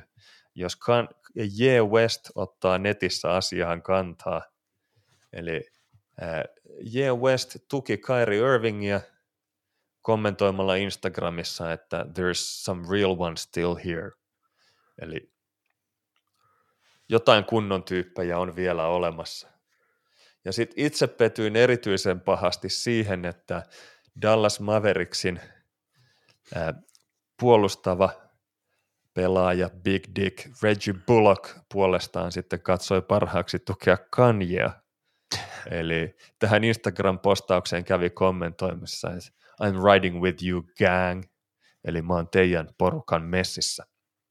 Ja sitten kun Dallasin urheilutoimittajat kävivät Reggie Bullockilta kysymässä, että hetkinen, että ootko säkin nyt mainostamassa sitä juutalaisvastasta kirjaa ja leffaa vai mikä tämä sun tota, tukisi, tukesi, tuen osoituksesi oli, niin hän selitteli sitä sillä, että hän on aina ollut Kanye Westin fani. Ja hän halusi vaan sanoa, että tykkää Kanye Westistä. Mutta joo, täytyy sanoa, että Dallasin pötkötukan arvostus ainakin omissa silmissä laski. Toisaalta jos hän heittäisi kolkit sisään, niin mä olisin valmis antaa hänelle enemmän anteeksi. Devin Bookerilta kysyttiin, mitä mieltä hän on Kyrie Irvingin kommenteista, niin hän sanoi, että, että hän ei ole kiinnittänyt niihin mitään huomiota ollakseen täysin rehellinen. Eli joko hän ei seuraa lainkaan jenkki-urheiluuutisia, tai sitten hän tarkoituksella halusi tota, väistellä tätä keskustelun aihetta. Joukkuekaveri Kevin Durant sanoi, että hänen, ase, äh, hänen roolinsa ei ole toimia kenenkään tuomitsijana tai puhua kenestäkään pahaa sillä perusteella, miten he tuntevat, mitä heidän näkemyksensä ovat tai muutenkaan. Et mä en tykännyt niinku tästä ollenkaan. Mun mielestä tämä kaikki oli ihan turhaa. Et mun mielestä olisi vaan voitu pelata korista ja olla hiljaa koko organisaatio. Mä en tykännyt tästä Netsin reaktiosta niinku yhtään. Ja sitten sen jälkeen tarkentava twiitti, kun tuli taas roiskeita naamalle tästä kommentista, että pomputetaan palloa ja ollaan hiljaa, niin eh, Kevin Durant sitten kommentoi, että en hyväksy vihapuhetta tai antisemetismia. Eh, eli typotti vielä senkin sanan sitten siihen.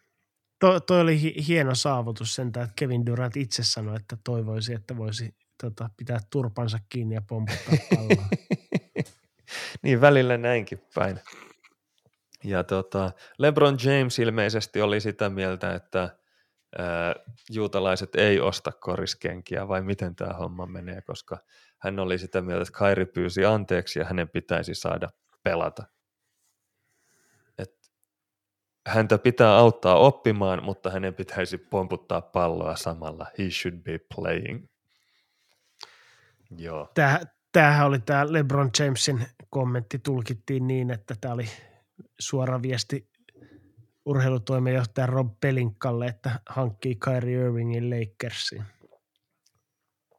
Niin. Kyllähän se niinkin voi tulkita toki.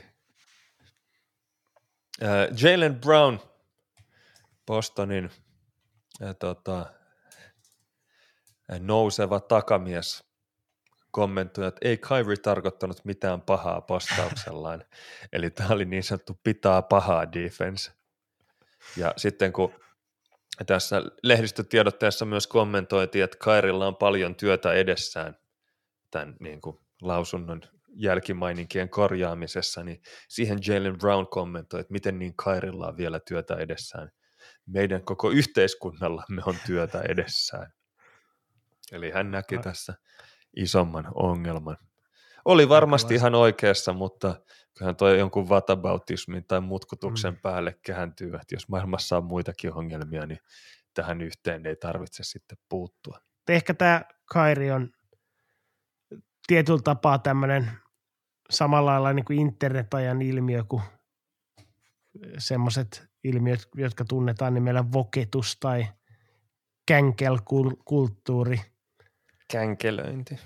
Niin, tota, siinä mielessä, että ennen internet-aikaa niin ymmärrettiin, että vaikkapa antisemitismi tai holokaustin kieltäminen tai litteä maapallo, niin eivät ole tämmöisiä niin kuin sosiaalisesti hyväksyttyjä kantoja ja niitä ei sitten sen takia lauota kauhean kovaan ääneen missään ihmisten ilmoilla, vaan jos joku semmoisia vaaliajatuksia, niin tekee sitä sitten hyvin koti, kotipiirissä.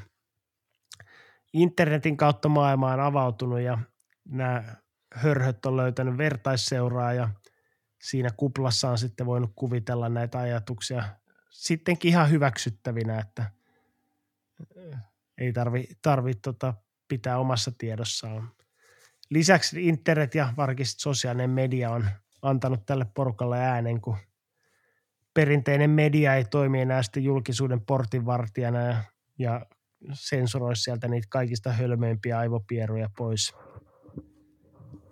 Ää, ongelma tulee sitten sitä kautta, että suuren yleisön on aika vaikea suhtautua tämmöiseen porukkaan, joka sitten rikkoo näitä yleisesti hyväksyttyjä sosiaalisia normeja. Vähän niin kuin tämmöisiä ajatuksia tulee, tulee esiin, että pitääkö tosiaankin vuonna 2022 erikseen todeta, että natsit on jotenkin niin kuin huono juttu. Että se ei ole niin kuin itsestään selvää kaikille. Ää, tästä sitten taas vastineeksi tämä hörhöporukka leimaa sitten nämä vastapuolen vokettajiksi ja kaikki, kaikki tota vastaväitteet on sitten känkelöintiä ja tota, siinä välillä sitten tasapainoilee tämmöinen, nämä tolkun ihmiset, jotka on valmiit hyväksymään vähän kansanmurhapuheita. Eli Kairille lyötiin ää, etukäteen määräämättömän mittainen pelikielto ja se sopii jotenkin todella hyvin tähän Brooklyn Netsin tilanteeseen, koska kuluvalla kaudella joukkue on pelannut aivan pitkin persausta. Tällä hetkellä 538.comin mukaan heillä on noin 50 prosentin saumat päästä pudotuspeleihin loistokkaista tähtipelaajistaan huolimatta. Irving on pelikielossa. Kevin Durant on 34-vuotias, vaati kesällä kauppaamista jonnekin muualle. Sitten perunut tämän vaatimuksen ja osoittanut tai kertonut haastatteluissa olevansa liiankin tyytyväinen tuolla, että kaikki menee tosi hyvin. Sitten Saikan suosikkipelaaja Ben Simmons on kuin varjo itsestään. Hänellä on joko selkärikki, polvirikki, motivaatio täysin hukassa tai Monstarsit on vienyt pelitaidot tai kaikki edelliset. Kaverista kertoo ehkä eniten se, että hän aloitti tämän kauden aloittavana pointtina ja pelaa tällä hetkellä backup centerinä. Eli niin kuin, siinä tapahtuu tosi monta juttua. Siinä on kerroksia tuossa siirtymässä, että vaihdetaan pelipaikkaa tuolla tavalla. Niin po- posin kautta voisi nähdä, että on hyvin monipuolinen pelaaja. Joo, joo siis se on niin kuin, totta kai. Ää, seitsemän ottelun jälkeen Netsin rekordi oli kaksi voittoa ja viisi tappioa. Tässä vaiheessa päävalmentaja Steve Nash sai kenkää. Ää, itse muistelin tässä vaiheessa, kun Nash sai potkut, niin kommenttia, joka tuli Kyrie Irvingiltä kuukausi sen jälkeen, kun Steve Nash oli palkattu. Eli Irving kommentoi lehdistötilaisuudessa, että mä en niin näkisi, että meillä on päävalmentaja, jos tiedät, mitä mä tarkoitan. Että Durant voi olla päävalmentaja, mä voisin olla päävalmentaja. Ja Durant jatko tähän niin, että niin, Jacques Vaughn voi olla jonain päivänä päävalmentaja. Tämä on tämmöinen yhteisefortti, kollaboraatio mun mielestä niin kuin meidän osalta. Eli ilmeisesti nämä oli nämä joukkueen nimekkäimmät tähtipelaajat tässä vaiheessa niin kuin todella sisäistäneet ja hyväksyneet sen, että Steve Nashista tulee heille päävalmentaja. He yrittivät jotenkin viestiä tässä sitä, että, että se johtajuus tuossa joukkueessa niin kumpuaa erilaisista lähteistä ja jokainen heistä voi värillä olla vetovastuussa, mutta vetivät myös aika tehokkaasti tuoreelta päävalmentajalta, joka oli ensimmäisessä päävalmennuspestissään, niin maton alta samassa hengessä kuin Swipe at the Fox, NFT. Joo, tuossa vaiheessa varmaan kuvittelivat, että, että heillä on kerätty joukkueeseen niin paljon talenttia, että voittoja tulee tahtomattakin, mutta tota, todellisuus on ollut vähän raaempi kuin mitä ehkä toivoivat. Joo. Kun Steve Nash sai kenkään, niin Kevin Durant ilmoitti olevansa järkyttynyt näistä potkuista tai sanoi, että tämä oli shocking news. Hän itse kuitenkin kesällä vaati tai ilmoitti, että joko hänet pitää kaupata tai sitten päävalmentaja Steve Nashille ja urheilutoimenjohtaja Sean Marksille täytyy antaa kenkää. Urheilutoimenjohtaja Marks kommentoi näitä potkuja, että pelaajilla ei ollut osaa eikä arpaa Steve Nashin potkuissa, eli ilmeisesti käsky monottaa tuli sitten seuran kuvernööriltä Joe Tsailta. Mä en tiedä, onko tässä enemmän semmoinen ilmiö, että seura tekee kaltaisekseen vai, vai se, että samanlaiset persoonat vetää toisiaan puolensa, mutta toi oli Durantkin kesällä kommentoi näitä, kun häneltä kysyttiin näistä – kauppavaatimuksista tai, tai potkuvaatimuksista, että tota, ihmettelee, että miksi teitä, teitä kiinnostaa tämmöiset asiat, että miksi te ette puhua vaikka niin kuin koripallosta, miten me kentällä pelataan. Joo. Nämä on siis kyllä semmoisia ajatusten tonavia nämä Brooklyn Netsin jätkät, että huh huh. No, korvaajaksi huhuttiin ensin sitten – Celticsin vuoden toimitsijakieltoon asettamaa Ime Udokaa. Ja diili oli kuulemma nimiä vaille valmis ennen kuin sitten tota, mahdollisesti Nets jätti tämän kortin sitten katsomatta, kun tämä huhu aiheutti semmoisen, tota, tuli taas roiskeita naamalle. Eli koska Ime Udokalla oli sopimaton suhde alaisensa kanssa ja se ei ilmeisesti ollut ihan vain viatonta konttorisutinaa, niin Celtics löi hänelle vuoden toimitsijakiellon ja julkisuudessa ei ole ihan kaikkia yksityiskohtia esitetty. Ja sitten yleisö oli sitä mieltä, että Nets ei tässä tilanteessa voi kyllä tämmöistä kaveria palkata näillä taustoilla. Eli tässäkin tapahtui jonkunlaista känkelöintiä sitten Joo, tossakin oli mielenkiintoinen episodi, että kun tätä spekuloitiin, että, että to, tosiaan kun ovat palkkaamassa Udokaa, niin ainakin joku tie, tieto tiskin alta oli tullut, että tota, Nets olisi tehnyt tämmöiset omat, omat DD-tarkastukset sitten Udokan suhteen ja todenneet, että ei ole mitään, mikä estäisi häntä toimivasta Netsin organisaatiossa. Niin tota, siitä tietysti luontevasti herää tota, ainakin kaksi ajatusta, että todennäköisesti se heidän taustatutkimuksensa ei kauhean, kauhean tota syvällinen voi olla. Tai sitten toinen on se, että Netsin organisaatiossa se rima on aika paljon matalammalla, että miten käyttäytymällä voi toimia osana organisaatiota kuin, kuin Celticsissä, että jos semmoinen teko, joka Celticsissä niin johtaa vuoden toimitsijakieltoon, niin Netsissä ei ole mikään ongelma. Niin vähän eri, eri perspektiivistä asiaa katsotaan. Joo, kyllähän toi niinku, varsinkin vielä näissä roiskeissa ja niinku, näissä miningeissa, niin olisi ollut semmoinen niinku, ää, tota, Pi- pisteen päällä. johonkin suuntaan. Joo. No, uudeksi päävalmentajaksi valittiin sitten päävalmentajan hommaa virkaa tekevän tittelillä hoitanut Jacques Vaughan. Ja tota, Jacques Vaughan itse vaikutti mun mielestä niin täyspäisimmältä jätkältä tässä koko, koko sopassa. Eli vanha vakaa, onko se Kansasin pointti, eikö se ollut? Joo, joo. Ja pelasi sitten pitkän työmiehen NBA-uran, niin hänelle ei ole ihan samanlaisia suuruudenhulluja kuvitelmia itsestään kuin näillä joillain muilla. Hän sitten, kun hänet palkattiin sitten pysyvästi päävalmentajaksi tai ainakin kauden loppuun, niin hän vertasi tätä uutta päävalmentajan pestiään omaan avioliittoonsa, että en ehkä ollut vaimoni ensimmäinen valinta, mutta ollaan oltu kimpassa 20 vuotta. Eli tota, semmoinen lyhyen läntä no name pelaajana nykyään yllättävän magea harmaa, tai semmoinen kaksivärinen harmaaksi muuttuva parta, niin tota, suhtautui realistisesti tähän tilanteeseen ja todennäköisesti totesi, että päävalmentaja pesti on päävalmentaja pesti, vaikka valmentaisikin tämmöisiä ihmeellisiä New Age-sekoilia. Jos Karim sanoi, että näillä tota, urheilijoilla on tyh, tyhmän maine, niin ainakaan nämä Netsin jätkät ei sitä helpota.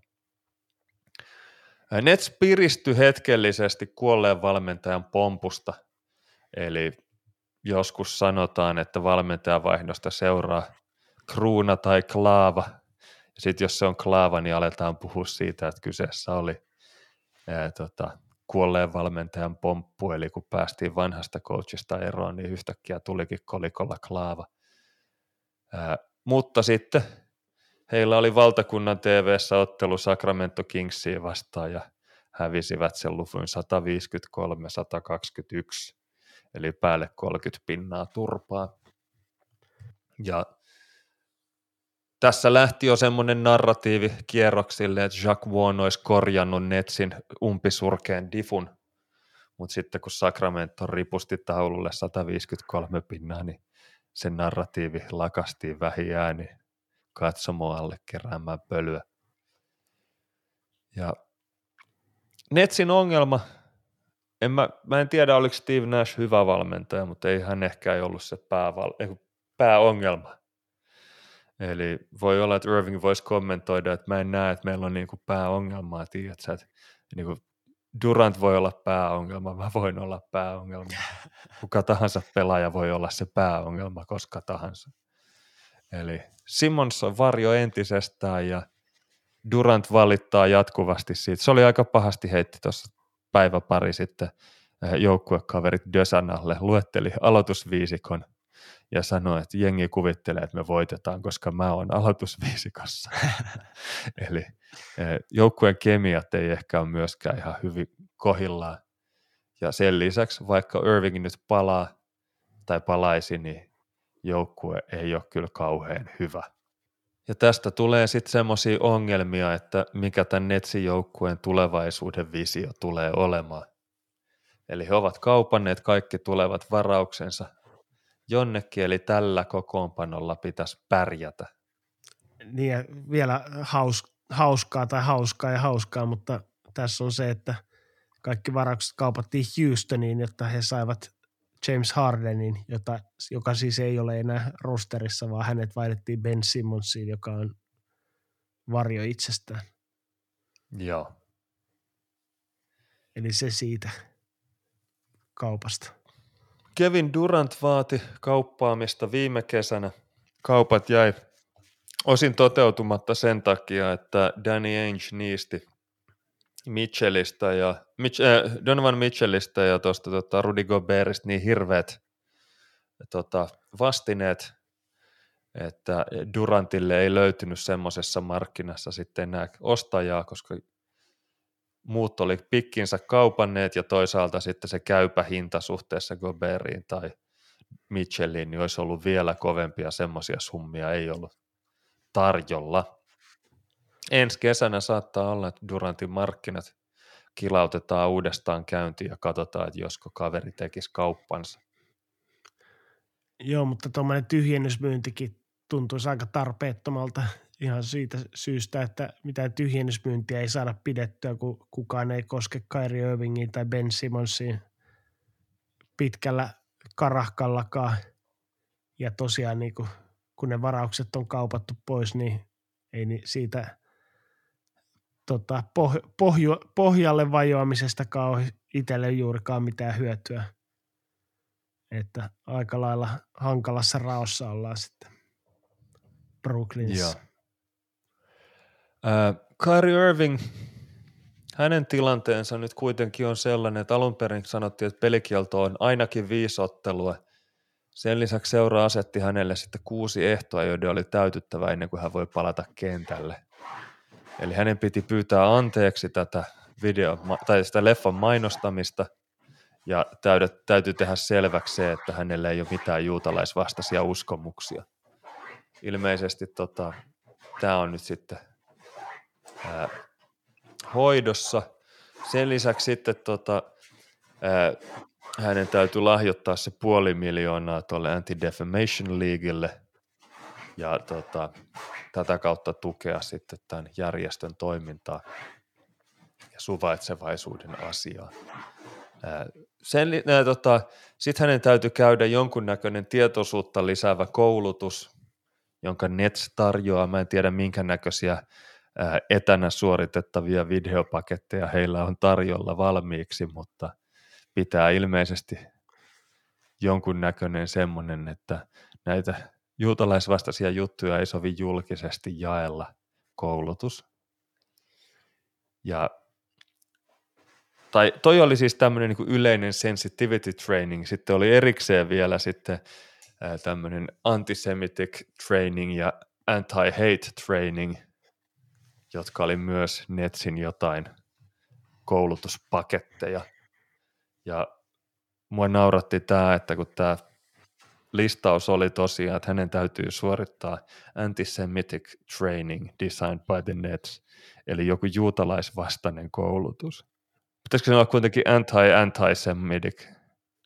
Tämä, tämä on sama vitsi kuin meillä tuolla pankkimaailmassa on aina, aina tota, pidetään rahanpesukoulutuksia. Juuri näin. Joissa, joissa siis ko- koulutetaan, että miten estetään rahanpesu. Joo, juuri, juuri näin, juuri näin. Sun, to, sun oli, äh, laki velvoitti sua sanomaan tuon vielä tuohon perään, ettei jää sitten ääninauhalle bittiavaruuteen todistetta siitä, että minkä näköisiä rahanpesukoulutuksia sitä käydään. Niin, ettei joku ota työnantaja yhteyttä ja koeta känkelöidä.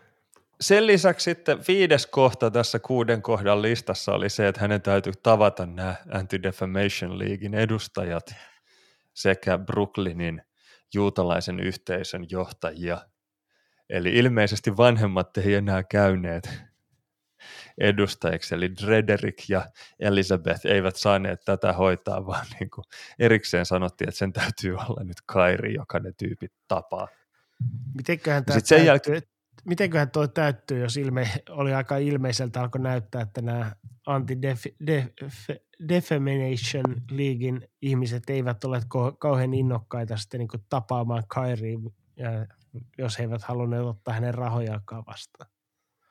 No, mä en nyt viitti heittää ennalta arvattavaa juutalaisvastaista vitsiä siitä, että puoli miljoonaa on puoli miljoonaa, mutta, mutta joo. Ehkä sinne hankittiin jotkut toiset johtohahmot sitten, jotka suostuivat anteeksi pyynnön ja tota, torumisen hoitamaan. Tai siis ottamaan vastaan anteeksi pyynnön ja torumaan sitten päälle. Ja sitten kun nämä viisi ensimmäistä kohtaa on suoritettu, niin sen jälkeen Irvingin vaadittiin, että hänen täytyy tavata tämä seuran omistaja tai kuvernööri Joe Tsai ja sitten tota, muita seuran johtohenkilöitä ja osoittaa heille, että hän on saanut, op, ottanut opikseen ja hahmottaa tämän tilanteen vakavuuden ja vahingot, jotka hän on aiheuttanut ja sitten vielä niin kuin vakuuttaa, että tämmöinen ei tule toistumaan.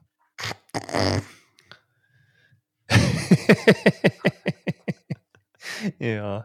No, äh, arvostettu urheilutoimittaja Mark Stein linjasi, että, että hän on kuullut joltain tyypeiltä, jotka on tässä prosessissa olleet niin kuin hyvin seura- seuranneet sitä hyvin läheltä, niin he ovat sanoneet, että koko tämä lista on laadittu sillä tavalla, että Irvingin ei ole tarkoituskaan suorittaa näitä kohtia sillä tavalla, että hänet voitaisiin sitten niin kuin vapauttaa sopimuksestaan tällä perusteella. Mutta ää, tänään sitten uutisoitiin, että ää, nyt alkaa olla toi paketti kasassa, että on kurssisuoritukset täynnä ja voidaan ehkä hakea vapautusta pelikiellosta. Ja on mahdollista, että toi tota, Irving pelaisi jo Memphisiin vastaan sunnuntaina. Ja mä en tiedä, tota, mitä on tapahtunut NBA-pelaajayhdistyksen vast- äh, executive director Tamika Tremaliolle. Hän nimittäin komma- kommentoi tähän näin, että Kairi jatkaa dialogin ja oppimisen tiellään. Hän hylkää antisemitismin kaikissa muodoissaan ja hän on omistautunut kehittämään itseään ja lisäämään omaa ymmärryksensä tasoa. Ja hän aikoo jatkaa tällä tiellä myös tulevaisuudessa varmistaakseen, että hänen sanansa ja tekonsa ovat sopusoinnussa hänen yleisen totuuden ja tiedon tavoittelunsa kanssa. Nyt jumalauta, kuka näitä niin kuin, kommentteja laatii ja, ja minkä takia Tamika Tremalio on niin kuin, mä en tiedä, onko tämä nyt Kairi sanellut tämän hänelle vai sitten tota, onko hänkin tämmöinen koelhoa lukeva koodarityyppi sitten oikeasti pohjimmiltaan. Niin Kyrie Irving taitaa olla äh, näin muodollisesti hänen esimiehensä. Niin. Pelaajayhdistyksen valitsemia johtohahmoja. Sen lauluja, lauluja laulat, kenen leipää syöt. Niin. Joka tapauksessa tämä pelikielto sitten lopulta kesti vain kaksi viikkoa ja näillä näkymin näyttää siltä, että Irving missaa vain kahdeksan ottelua. Seitsemästä ekasta joukkue voitti neljä ja hävisi kolme. Irvingin kanssa ennen tätä he olivat voittaneet kaksi matsia ja hävinneet kuusi. Eli Irvingin poissaolo ei ainakaan tällä otoksella näytä heitä haitanneen. Tiedän, että ne on eri jengit, joita vastaan he pelasivat, mutta kuitenkin. Kaiken kaikkiaan Brooklynin rekordi tällä hetkellä on kuusi voittoa, yhdeksän tappioa, ja he ovat viisi ja puoli matsia jäljessä Bostonia, joka on itäisen konferenssi ykkösenä. Voisi ajatella, että Netsin kausi olisi voinut mennä toisinkin. Toisaalta nämä on semmoisia hahmoja, että on ihan hyvin niin kuin, odotettavissa, että jotain tämmöistä skeidaa sieltä niin kuin, oli tulossa. Ja itse en ainakaan henkilökohtaisesti usko, että tämä on tota, etteikö tämmöistä samanlaista aaltoilua tultaisi vielä näiden hahmojen kanssa näkemään.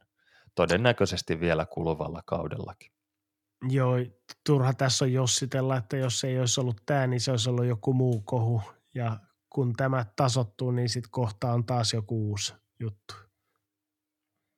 Ja kaikkein parasta tässä Netsin kaudessa on se, että 538.comin mukaan heillä on – 56 prosentin saumat päästä pudotuspeleihin, eli joukkue joko menee tai ei mene.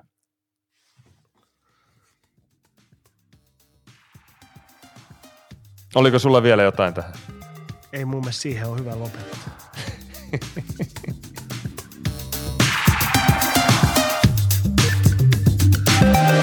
NBA